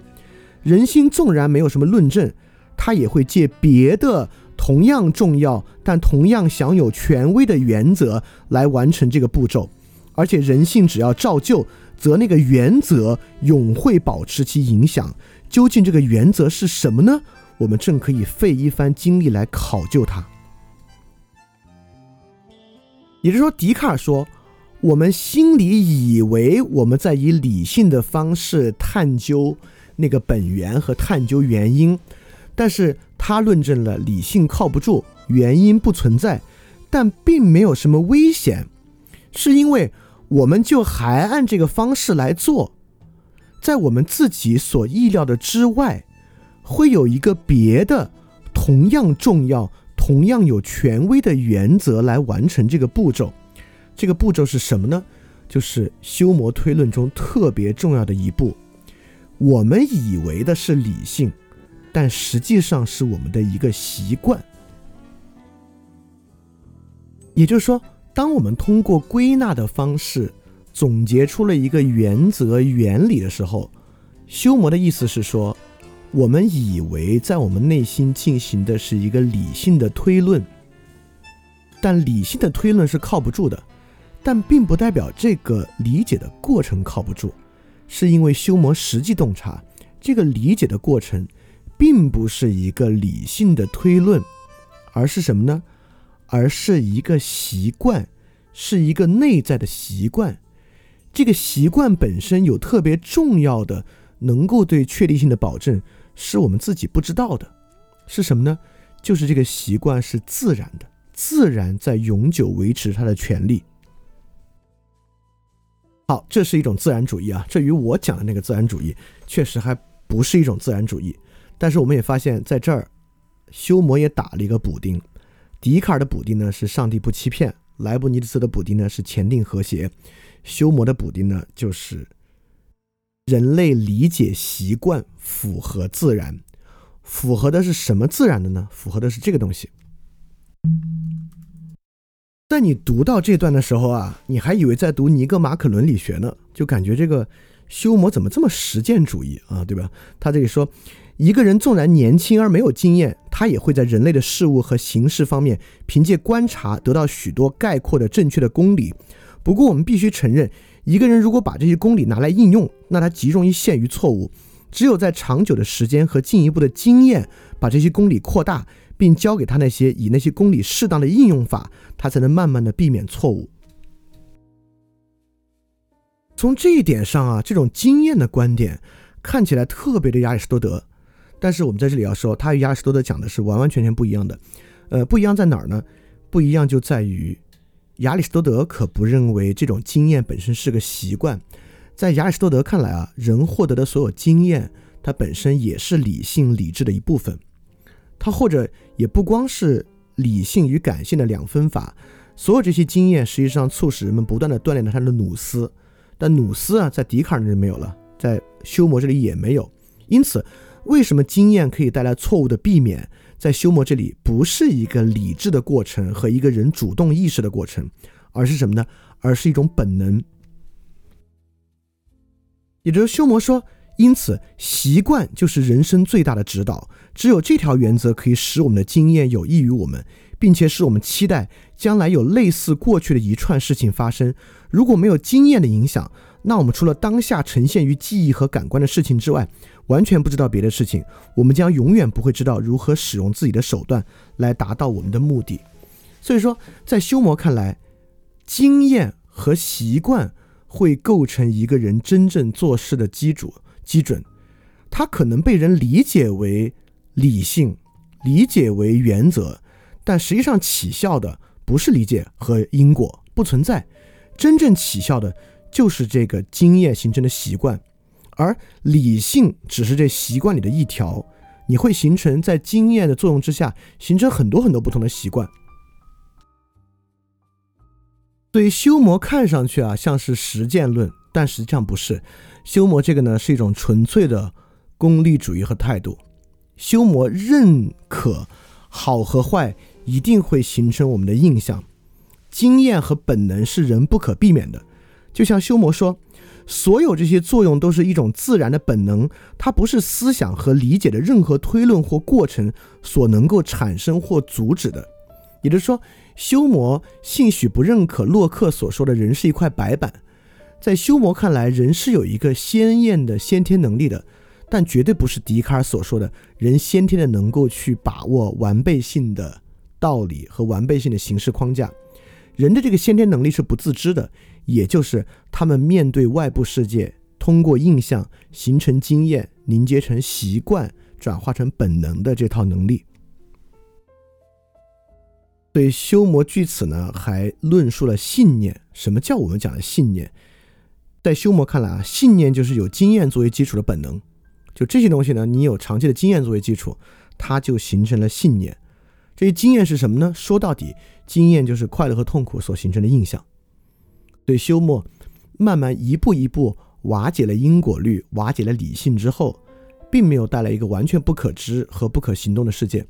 修谟反过来树立了一套本能反射形成习惯的这么一套。颇有演化论意味的说法，刚好在这里，我们可以开始理解到底什么是在英国经验主义条件之下的功利主义是啥意思。你看，修谟这个补丁打到啊，已经开始直接使用预定的和谐这样一个特别特别莱布尼兹的词汇了。他说，在这里我们就看到，在自然的途径和观念的缠连之间，有一种预定的和谐。控制自然途径的一些力量，最是我们完全不能知晓的。可是我们看见，我们的思想和构想正和自然的前一种作品在同样的程序中进行着。这个东西是有一点点道理的。我们今天我们知道，今天绝大多数人在自己的脑海里都有一套一套从经验所凝结下来的观念。但你要说，所有这些人是不是每个人都特别有理性，特别会利用笛卡尔的方式去探究世界？实际上根本不是。就笛卡尔那套怀疑方法，既不可能也不可行。因此，在这方面确实有一点点，正如修魔所说，在我们产生的观念之中啊，我们以为我们透过归纳和理性产生的观念，很多时候确确实实是在自然的途径之中产生的。而这个产生呢，修谟就会认为有一种预定的和谐，在保证这些印象是真的，并且以后我们在以这种观念去行为的时候呢。它是正确的，是能够保证我们获得某种快乐或痛苦的。对功利主义是什么呢？功利主义是亚当·斯密式的那种理性人随时在计算着自己的理性吗？其实不是。我们知道，功利主义的内核有一个特别重要的东西，是不要让大家都去计算的。如果每个人都算的话，反而这个社会会出问题，对吧？因此，诚如修魔所说，因此。要以一种本能或机械的倾向来保证那样重要的一种作用，乃能叫契合于自然的常识。因为人的本能在作用时或者不会错，他在人生和思想出现时就可以表现出来，而且它可以独立于理解一切费力的演绎之外。所以说，对于之后那些功利主义者啊，类似于边沁或者密尔，实际上都有很多人问他：哦，你们。持有这样一套功利主义的方法，那是不是要把这个方法教给所有人呢？要教给大家，这个道德是不存在的，我们就是要在社会上去追求自己的功利。那边沁和密尔都会认为不不不不行，但是呢，也不是说我们就要推进一套道德的教化，他们都像修魔一样，认为需要让人以他们自己的经验来主导他们的行为。所以说，功利主义实际上说到底是一种机械论的本能主义，它是相信人以这种实践中所慢慢凝结下来的习惯和本能，才能实现功利主义的。好，说到这个地方呢，一切又变得越来越合理了，就仿佛修魔的修魔的洞察呢，还真是有点道理的啊。似乎我们确实不是在以我们主动以理性塑造的。对世界的理解，而是通过习惯与经验形成本能，塑造对世界的理解啊！这应该是今天所有接受演化论的人都非常容易接受的观点。好，当一切变得逐渐合理的时候呢，我们又得反过来说一下了，来点出其中一个很奇怪和很不合理的地方，就是被称作修魔之差的这么一个应当与是的区别，在这种本能论之下的结果。修魔之差的意思是说，在修魔提出这个之前，是与应当本然合一，也就是说，在一个柏拉图与亚里士多德的世界之中，应当统御着是，也就是说，是终将成为其应当之所是，因为在这个观念之中，所有应当的东西是自己有能力嘛，像永恒，所有理念是一个自我呈现的过程，所以说，不管花多长的时间。用什么样的一个过程啊？所有应当的东西都会把自己试出来，是这么一个过程。就是所有一切善好的东西啊，都会自行圆满，是这么一个观念。那么在笛卡尔的世界之中呢，当然也有应当，对吧？也有是，是呢就是那些要怀疑的东西，应当呢就是那些具有完备性的东西。用笛卡尔自己的话把它称为应当卓越于是，是这么一个过程，对吧？所以说主体呢应该去选择尽量贴近应当，而不是认可那些是。在笛卡尔的世界呢，主体就应该去尽量怀疑那些事，去贴近那些应当。但修魔的世界呢，就很不同。修魔提出这种二分，而且在这个情况之下，是是应当的前提，经验是观念的前提。首先有是，才有应当。因此，在修魔这个地方啊，这个应当压根儿就是被是塑造出来的，是是什么？塑造了这样的应当，因此呢，是的，就是应当的。因此，我们今天是什么样，这个东西本身就是它现在应当是什么样，未来可以怎么拐，那是未来的事。但现在所存的一切是合理的，这个呢叫社会演化论，难听一点的呢叫社会达尔文主义。对修魔，修魔作为演化论的奠基，它的这个修魔之差是与应当的区分，因为这个区分今天经常被我们当做实用主义或者现实主义的基础，对吧？现实主义就是要学会去区分是与应当，去追求是的东西，而不是追求应当的东西。那我就要说，在这个时候，你认为还有是与应当，你只是现在去选择追求是，但实际上在修魔之差的这个它的意涵内部啊。是就是应当，那个应当呢，其实已经并不存在了。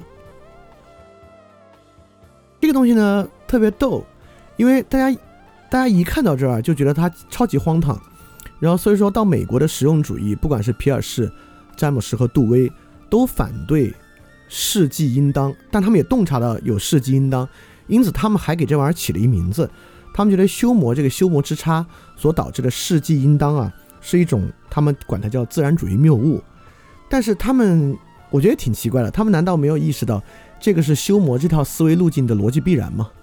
对吧？你可能听到这儿觉得挺吓人的了。当是与应当做二分之后，沿着这套演化论的思路下来啊，实际上是即应当，听着挺吓人的了。其实还有个更吓人的，这是我接下来要讲的，也是修魔自己论证的。当我们说是与应当的时候。似乎我们还可以自己去选，选是还是选应当。在笛卡尔看来呢，我们就能够以自由和这个理性去选应当。修魔这里呢，似乎说是即应当，但如果我心里就是觉得不是，我就要选择应当，行不行呢？其实，在修魔看来啊，是不行。人是没有是与应当之间选择的自由的。修魔什么意思呢？修魔在这个《论人类理解》之中有一章就是论意志与自由。其实修魔是一个否定自由意志的人。嗯，最最简单说就这么说吧。他否定自由意志的根本呢，就在于他对于恒常联系与必然联系的这个论证。休谟在这里啊，论证了人的所有习惯以及形成的本能和人对经验的接受是一个必然的事情。这个地方稍微有一点点绕，大家要跟上啊。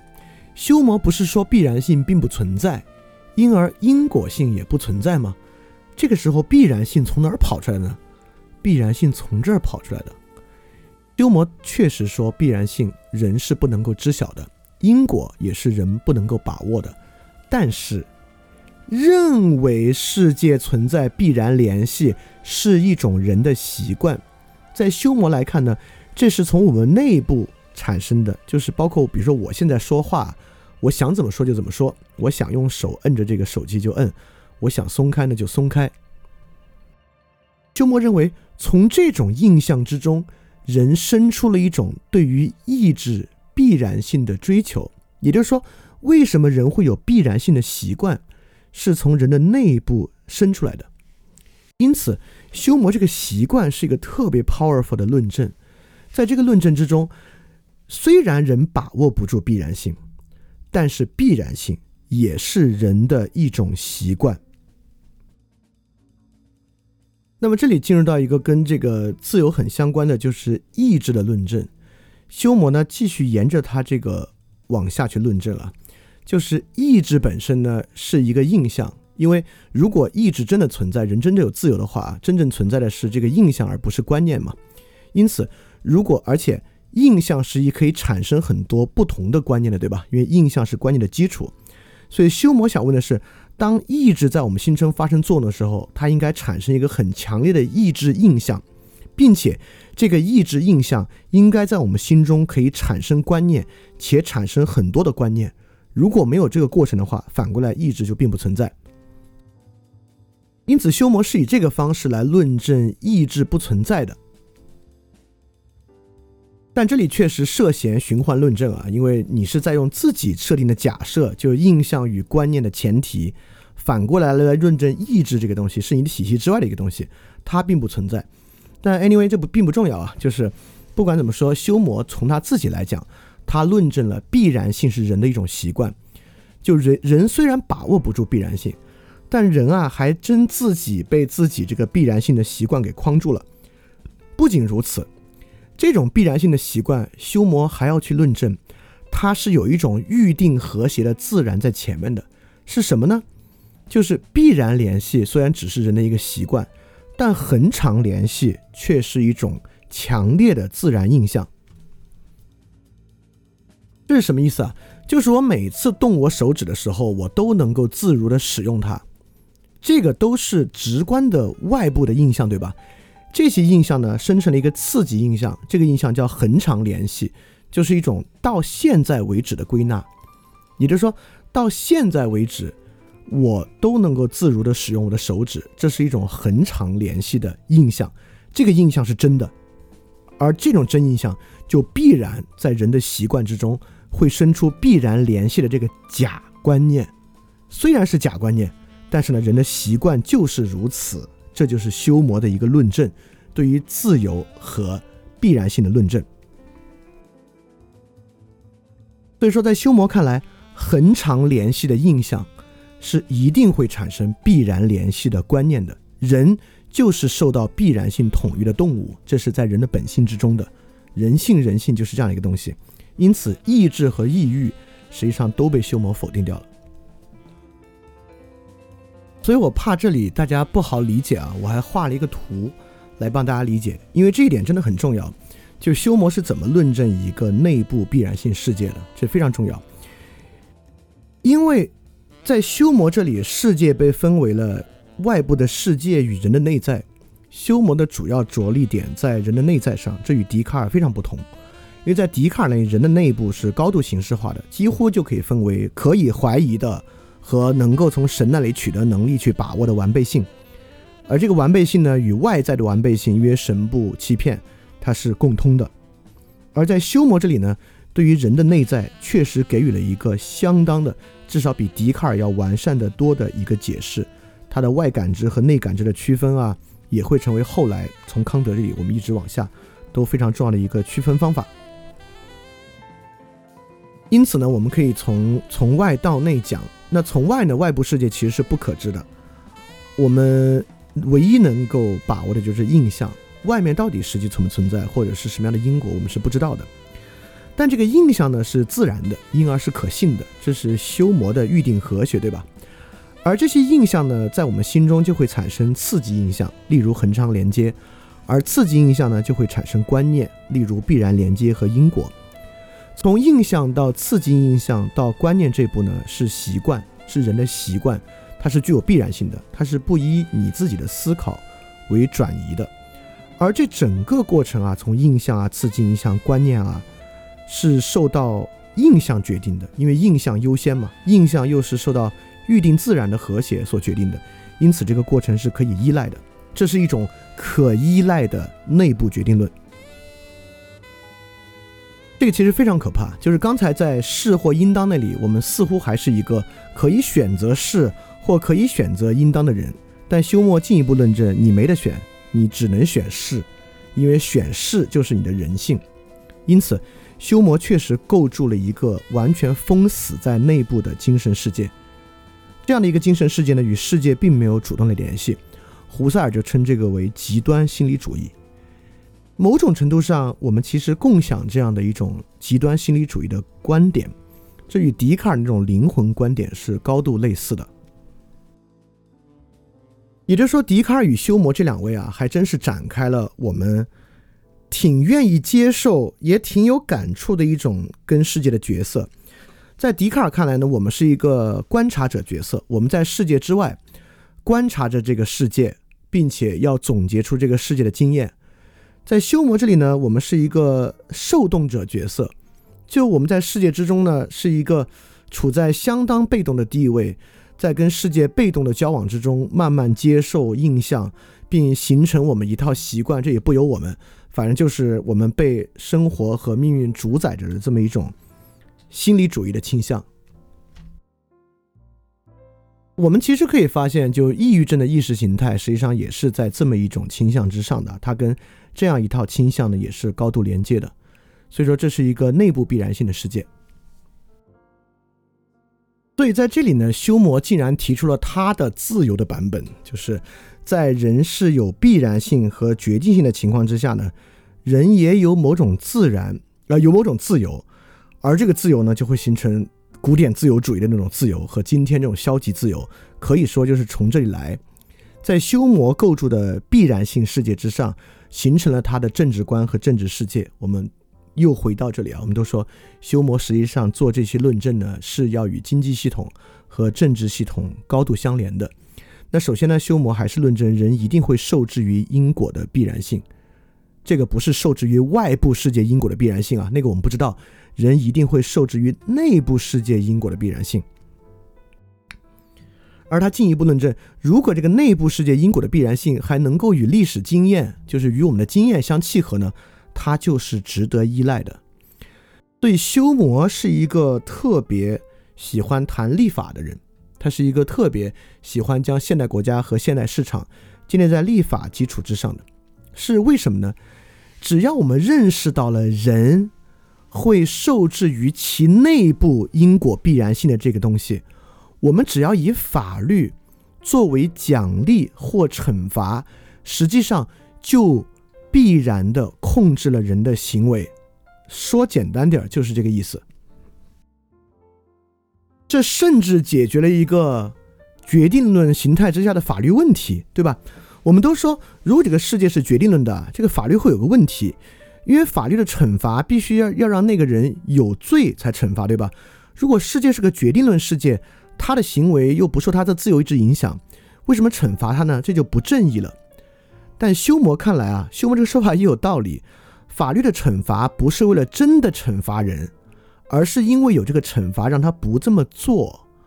而法律订立的奖励或惩罚，恰恰就是要用这个方式来协调人快乐和痛苦的印象，以因此来确定人的行为。所以说，笛卡尔的世界与修谟的世界都是一个决定论世界，但他们很不一样。笛卡尔是一个外部决定的世界，因为我们对于外部完备性的把握，这个世界会变成一个机械论决定论的世界。就从宇宙爆炸第一秒，如果我们的掌握的信息足够细致，就能够推算到现在的一切。修谟的世界呢，是个内在决定论的世界，外部因果难以把握，但人的内部受制于他自己因果的必然性，所以只要我们提供了足够的奖赏和惩罚的机制。我们就能决定于他的，就能决定他的行动。当然，为什么这两个东西都会必然走向决定论呢？我们就发现啊，单一因果的模式当然就是决定性的了。当我们排除一切其他原因，仅仅剩下动力因的时候，必然呢就会带来决定论。而在这个决定论世界之中呢，笛卡尔的世界，人控制自己不可能，因为你自己是受到外部定律支配的。而在修魔的世界里面呢，控制他人却变得可能，因为他人是受制于他自己的因果必然性。只要你提供了奖励或惩罚，他人就必然因其因果必然性的原因受到这个东西的决定。所以，笛卡尔与修魔的世界，一个控制自己不可能，一个控制他人可能。对，就是这样两个可怕的世界。所以说，在这个条件之下，修魔竟然论证自由。修魔说：“因此，所谓自由，只是指可以照意志的决定来行为或不来行为的一种能力。那就是说，如果我们愿意静待着也行，愿意有所动作也可以。这种假设的自由是普遍被人们认为是属于个人的，只要它不是一个求，一个欲求，只要它不在罗网之中。因此，在这里并没有什么可争辩的题目。”因此，修魔完完全全接受了一套消极自由。这话是什么意思呢？其实，在我看来，修魔想说的就是，自由啊，就是将人充分的暴露在快乐和痛苦的印象之中，来促使他自身的必然性的本能在快乐和痛苦中做选择，而不是去干涉，给他人设定一个他应该做什么的目标。如果我们足够遵从自然。就把人充分的暴露在快乐和痛苦之中，让他自己的习惯和本能去运转，这就是最好的。当然，这个与亚当·斯密在某种程度之上达成了某种基于自由市场的共识，这也是现代自由观念的形成。所以说，又由于自然，由于自然印象跟道德的关系啊，就是我们最开始说的，休谟说这个正义不正义呢是快乐痛苦定的，这个骄傲还是谦卑呢是快乐痛苦定的。所以，在这个情况之下，所构筑起来的这个经济秩序和政治秩序呢，实际上也是一种决定论的秩序。听起来有点怪，对吧？听起来修魔像是一个这个一个政治狂人，一个有点奇奇怪怪的政治倾向的人。但在那个时候呢，并不奇怪，并不奇怪的原因在这儿，在修魔之前的时代，由于唯名论的存在。因此，认为人没有自由意志，就是一个被动接受外部秩序的这么一个情况，实际上还是一个很好接受的概念。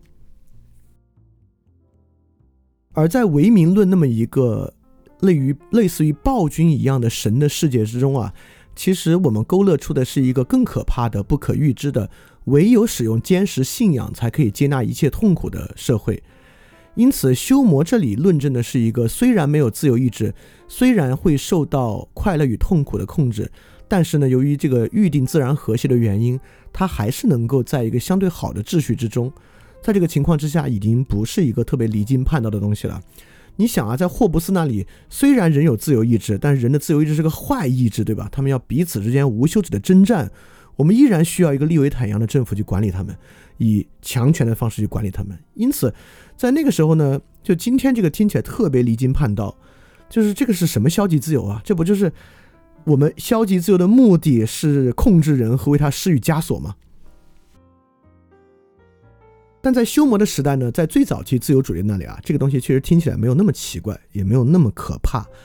但是在今天呢，它就变得很可怕。可怕之处是在于，我们今天一边强调的个人主义，一边强调的每个人对于自己生活和命运的把握，已经成为了一种我们非常习惯的日常的叙事。但是，会不会实际在意识形态的深处和我们自己实际在于？工作对应的过程中，与我们生活中的人对应的过程中，我们实际上还是走在修魔所说的这么一个以快乐和痛苦控制他人的路径之上。因为如果如此的话，那我们与修魔这套说法的唯一区别就在于，我们在用口头表述的时候更加强调我们自己的自由意志和对自己的把握。实际上，这个东西是不存在的。那么，这是一个。进步还是一个退步，我就不好说了。大家想一想，就基于这样的消极自由主义，看起来是不受他人打扰，却实际上是受到必然的快乐与痛苦、追求奖赏和追求对痛苦逃避的支配。那这个东西还是一种自由吗？还是说它是一个挺可怕的东西？这是我们想要的吗？所以我们最后要问的问题，到底我们最后留下的问题，也是我们下一期要去展开的。但这里我们去推进一下，就是什么是感觉，什么是印象，我们要如何克服一个修魔的世界？因为在我看来，比起笛卡尔呈现的那种世界啊，修魔其实筑起了一个更坚实的牢笼，修魔筑起了一个我们更容易去理解、更容易去深陷其中的一种对于世界的理解方式。当然。这也说明了，如果我们对于人的理解有更深的探究，它永远是更有利、更有利的。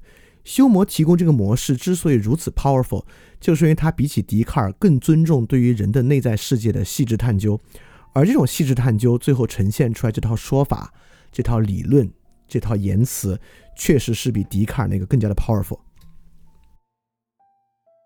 那首先呢，关于什么是感觉和印象，笛卡尔和修谟本身就能够呈现出一种一点点互驳的关系。比如说，我们完全可以用修谟去反驳笛卡尔，因为笛卡尔认为我们是这个受到这个机械论宇宙观支配的嘛。那修谟就可以反驳他：我们真的是微观粒子运动的奴隶吗？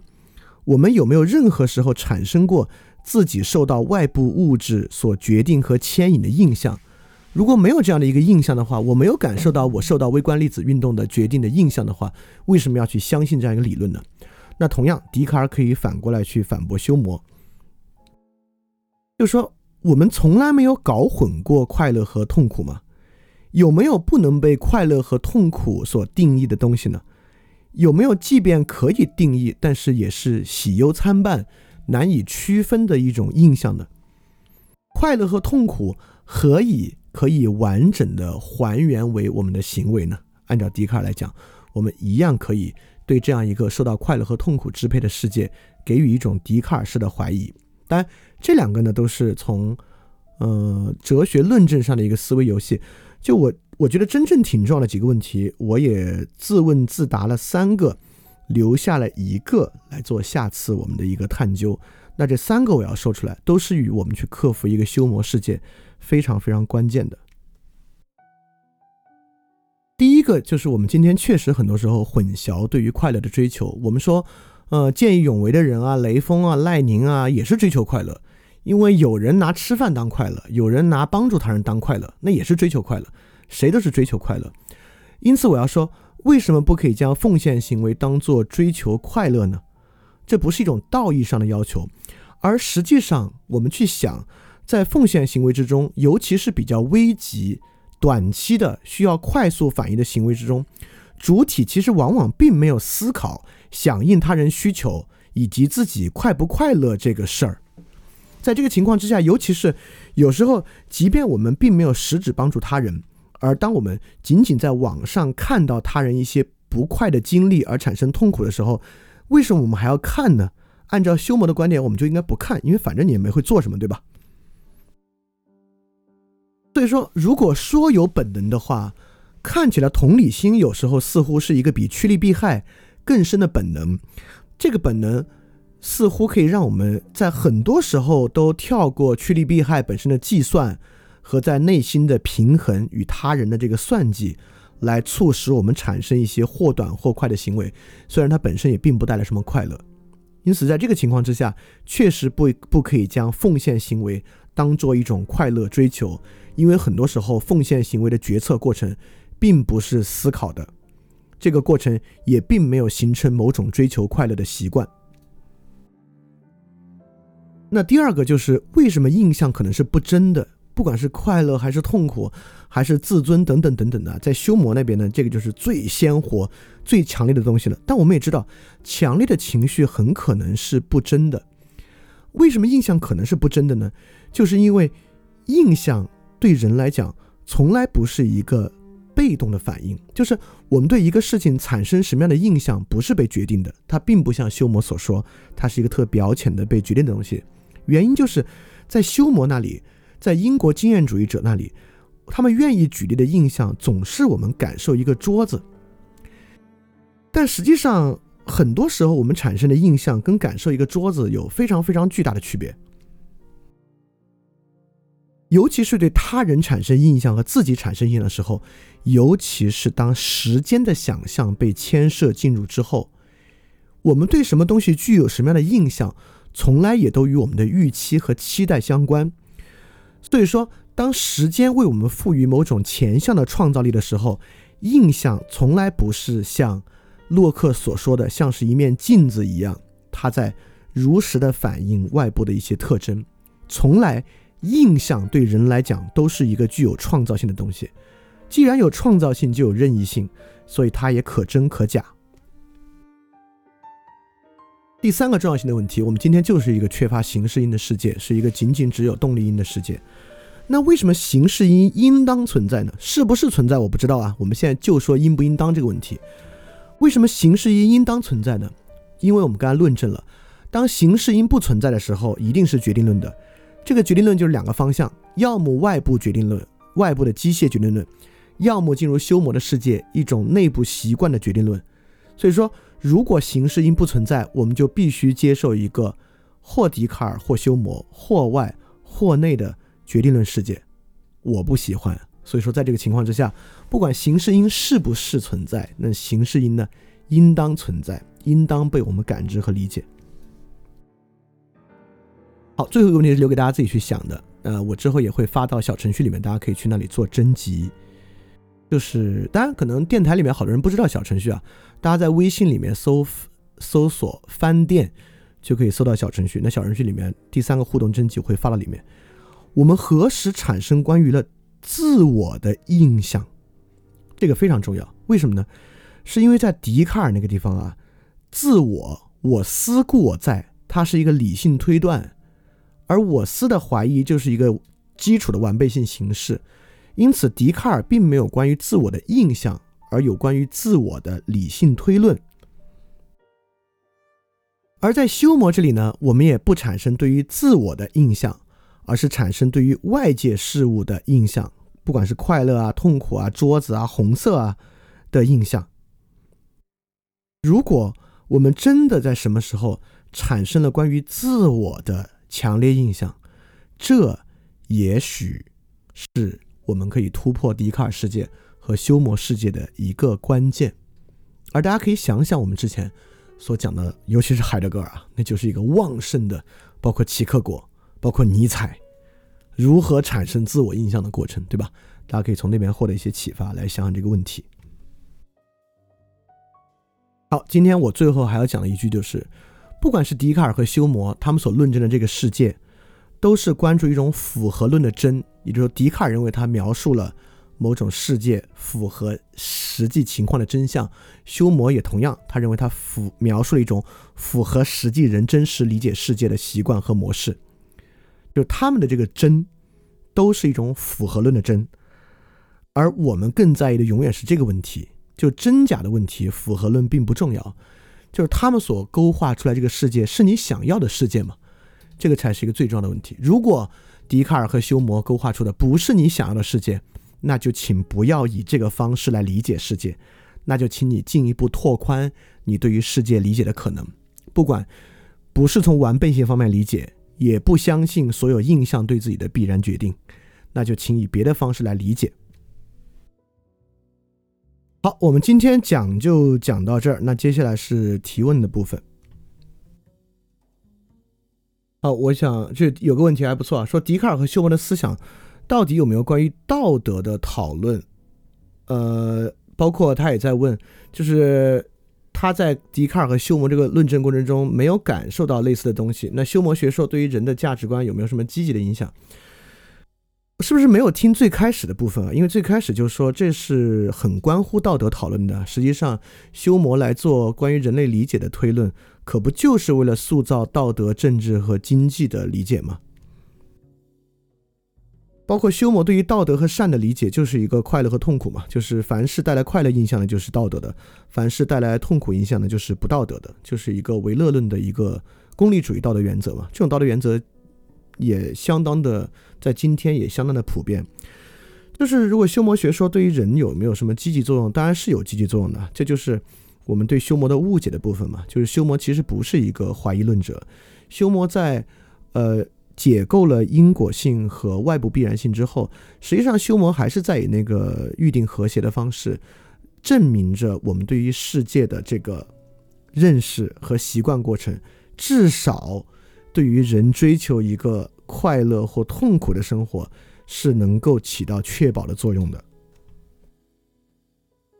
这里有个问题啊，修魔的因果和佛学的因果是不是一个因果？它俩完完全全不是一个因果，就是我们整个对于因果的把握，完完全全转向纯动力因，以因果链条方式的纯动力因，在哲学的领域就是从修魔这里开始的。因此，修魔的因果就是一个以动力链条方式形成的动力因果关系。虽然我对佛教只有最粗浅的认识，但我觉得佛教的因果关系肯定不是动力因的关系。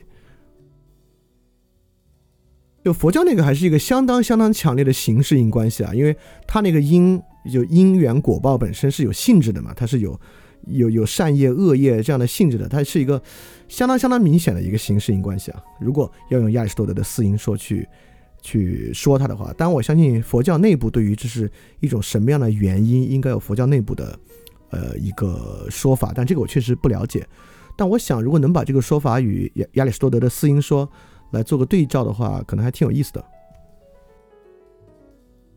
不，这里有个问题问的不错，说在存在主义中，存在先于本质，是否也可以理解为事是应当的前提？但是存在主义强调人应该找到自己的意义，是不是在这方面超过了是就是应当的修模式的结论？我认为存在主义并不是说事是应当的前提，因为这个存在先于本质啊，那这个存在本身的本质是什么呢？对吧？这个存在先于本质是个蛮复杂的东西。但至少从海德格尔那里来说啊，那么海德格尔说，此在领会存在的方式，既是此在存在的方式。他如何领会存在呢？他就如何存在。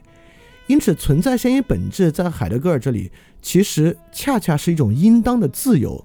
也就是说，你应当如何理解，你就可以如何试起来。当然，这是一个相当尼采的看法。所以说，从这个角度来看啊，就存在主义并不强调事是应当的前提，在从尼采到海德格尔这个路径之中，恰恰是应当是事的前提，因为你如何领会存在，你便如何存在，就可以把这个本质试出来。啊，这里有个问题听啊，说修谟的自然主义以及前定和谐，是不是其实是承认了神成自外部世界有目的的说法？这个是不是有所矛盾？你看，莱布尼兹的前定和谐理论为什么是一个对外部世界的前定和谐？是因为那个和谐不是以人的印象为转移的，那是以某种理念上的善为主导的。而修魔这种预定，就自然的预定和谐，为什么与某种神或外部没关系呢？这个和谐最后的对象是人的印象，也就是说，它能够让印象保持持续和稳定。它的和谐在于这儿。第一，它的和谐像，哎，这段问的好，我其实里面没讲到，这个和谐像笛卡尔那个完备性一样，其实是个形式框架。这个和谐保持的是啥呢？保持的是这个印象相继产生的稳定性。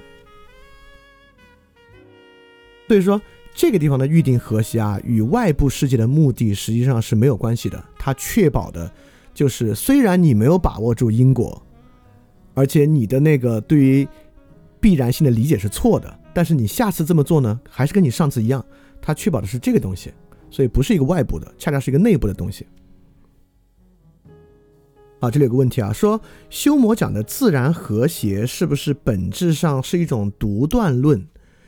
那我就要说，这个比起笛卡尔那种因果独断论呢，确实往前走了一步。往前走了哪一步呢？就这个自然和谐，在我们的生活中还真是有经验作为基础的。也就是说，呃，从逻辑上，修魔确实驳斥了因果律。但是我们汽车也造出来了，飞机也造出来了，也都还挺稳定的在运转。那说明我们虽然确实不可能把握住因果，但好像我们也确实达成了某种稳定性。因此呢，这个稳定性说明在这之中其实有一种内外印象的和谐关系，可能是真的存在的。它因它没有那么独断，没有像三加二等于五，因此我们的认识就能对外部世界有某种契合。这个独断论要好得多。好，这个问题啊。说笛卡尔那套观念和笛卡尔的这个，比如说第一哲学沉思啊，他是去观察世界、总结世界的目的。那修魔这套东西的动机是什么？哎，修魔这套动机呢，就是刚才说的，如何塑造一个良好的社会秩序。因为彼时的苏格兰虽然说识字率非常高，但在欧洲也是一个相当贫困的国家。他们刚刚并入到英格兰，形成这个不列颠帝国。实际上，那个时候苏格兰是一派需要去发展的势头，就所以当时的根本动机就是如何能塑造出一个好的政治制度、经济制度。这个是修魔做人性探究的根本原因。这个呢，跟霍布斯到洛克到修魔这个地方的整体关切也是一脉相承的。好，那今天也回答了不少问题了，那我们今天就到这里结束。那大家接下来有问题在群里面，我们可以继续讨论。那希望今天我我不知道今天这个节目会不会有一点点深或怎么样啊？那大家在群里面或者在各个平台下面也可以留言。那如果真的太深，我以后想办法可以把它，嗯，想办法能不能讲得更清楚，甚至我们用更长的集数来讲，也都是有可能的。那今天的节目就到这里，大家要记得敢于去相信，加油！非常感谢你收听本节目。如果希望每周一加入微信群，跟我们一起学习，提出问题，看到每次分享的 keynote，可以微信添加“想借 Joy Share”，想借的拼音 x i n g j i e，Joy Share j o y s h a r e，并说牛津通识读本，就可以被我们拉入群中，每周一起学习了。欢迎你来。嘿，你是不是也听了不少我们的节目呢？如果你跟我们一样，觉得这个节目还不错，可能也挺重要。如果能让更多人听到，虽然可能效果不大，也可能会让这个社会变得好一点点吧。所以说，呃，干脆去转发一下好吗？让更多人可能听到这个节目，我们来试试它会产生什么样的效果吧。谢谢你的转发。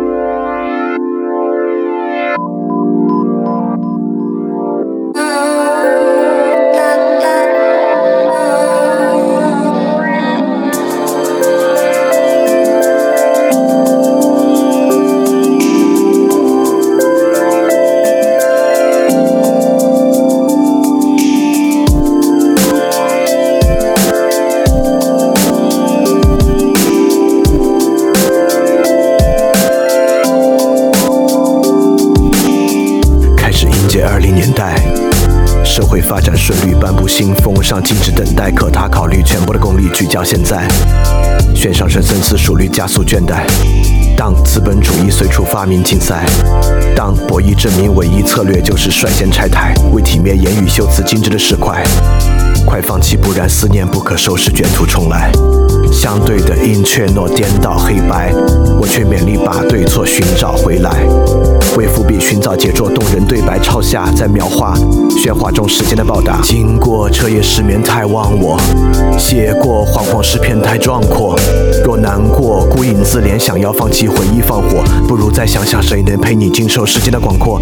价值未来美德信仰本真太啰嗦，还不如娱乐放纵逃避陪伴特别多。沉迷消费购买安慰缠绕暧昧哪管倒退。文艺陶醉，不要掉队，塑造稳健理想国。我说这是一种过错，逃避后。一哄而散，只剩下蹉跎。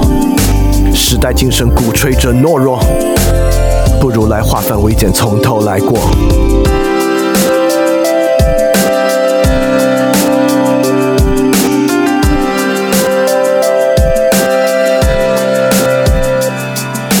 他半夜上阳台，才发现太难说爱，迎合着虚空的节拍，透支他稀薄的将来。他半夜在忘怀，想回避极难解的伤害，却只能对痛苦放开，接受一切，然后继续等待。等待是种脆弱姿态，内心澎湃，但却只能雪藏期待。接受那结局在你能耐之外，还不能因此担心只会失败。说要保证必然成功都是一种虚妄，它让人专注危机，只想将其全部避让。谁能敌过教育蔓延内源的巨浪？不如来持守信念，和我歌唱。他半夜上阳台，记得他全部的可爱，不管他惊喜何在，只等待时间的前来。他半夜在感慨，人轻易触目的伤怀，恐惧症无所不在，如何能对待等待？他半夜在阳台。独自在练习对白，寻找等待蕴含的姿态，将原因全部揭开。他半夜在感怀，回到有时间的时代，只对美和声仰赖，不管他何时再来。相对的一切都颠倒黑白，我却勉力把对错寻找回来。为伏笔寻找节奏动人的对白，抄下再描画。喧哗中时间的报答，经过彻夜失眠太忘我，写过惶惶诗篇太壮阔。我难过孤影自怜，想要放弃回忆放火，不如再想想谁能陪你经受时间的广阔。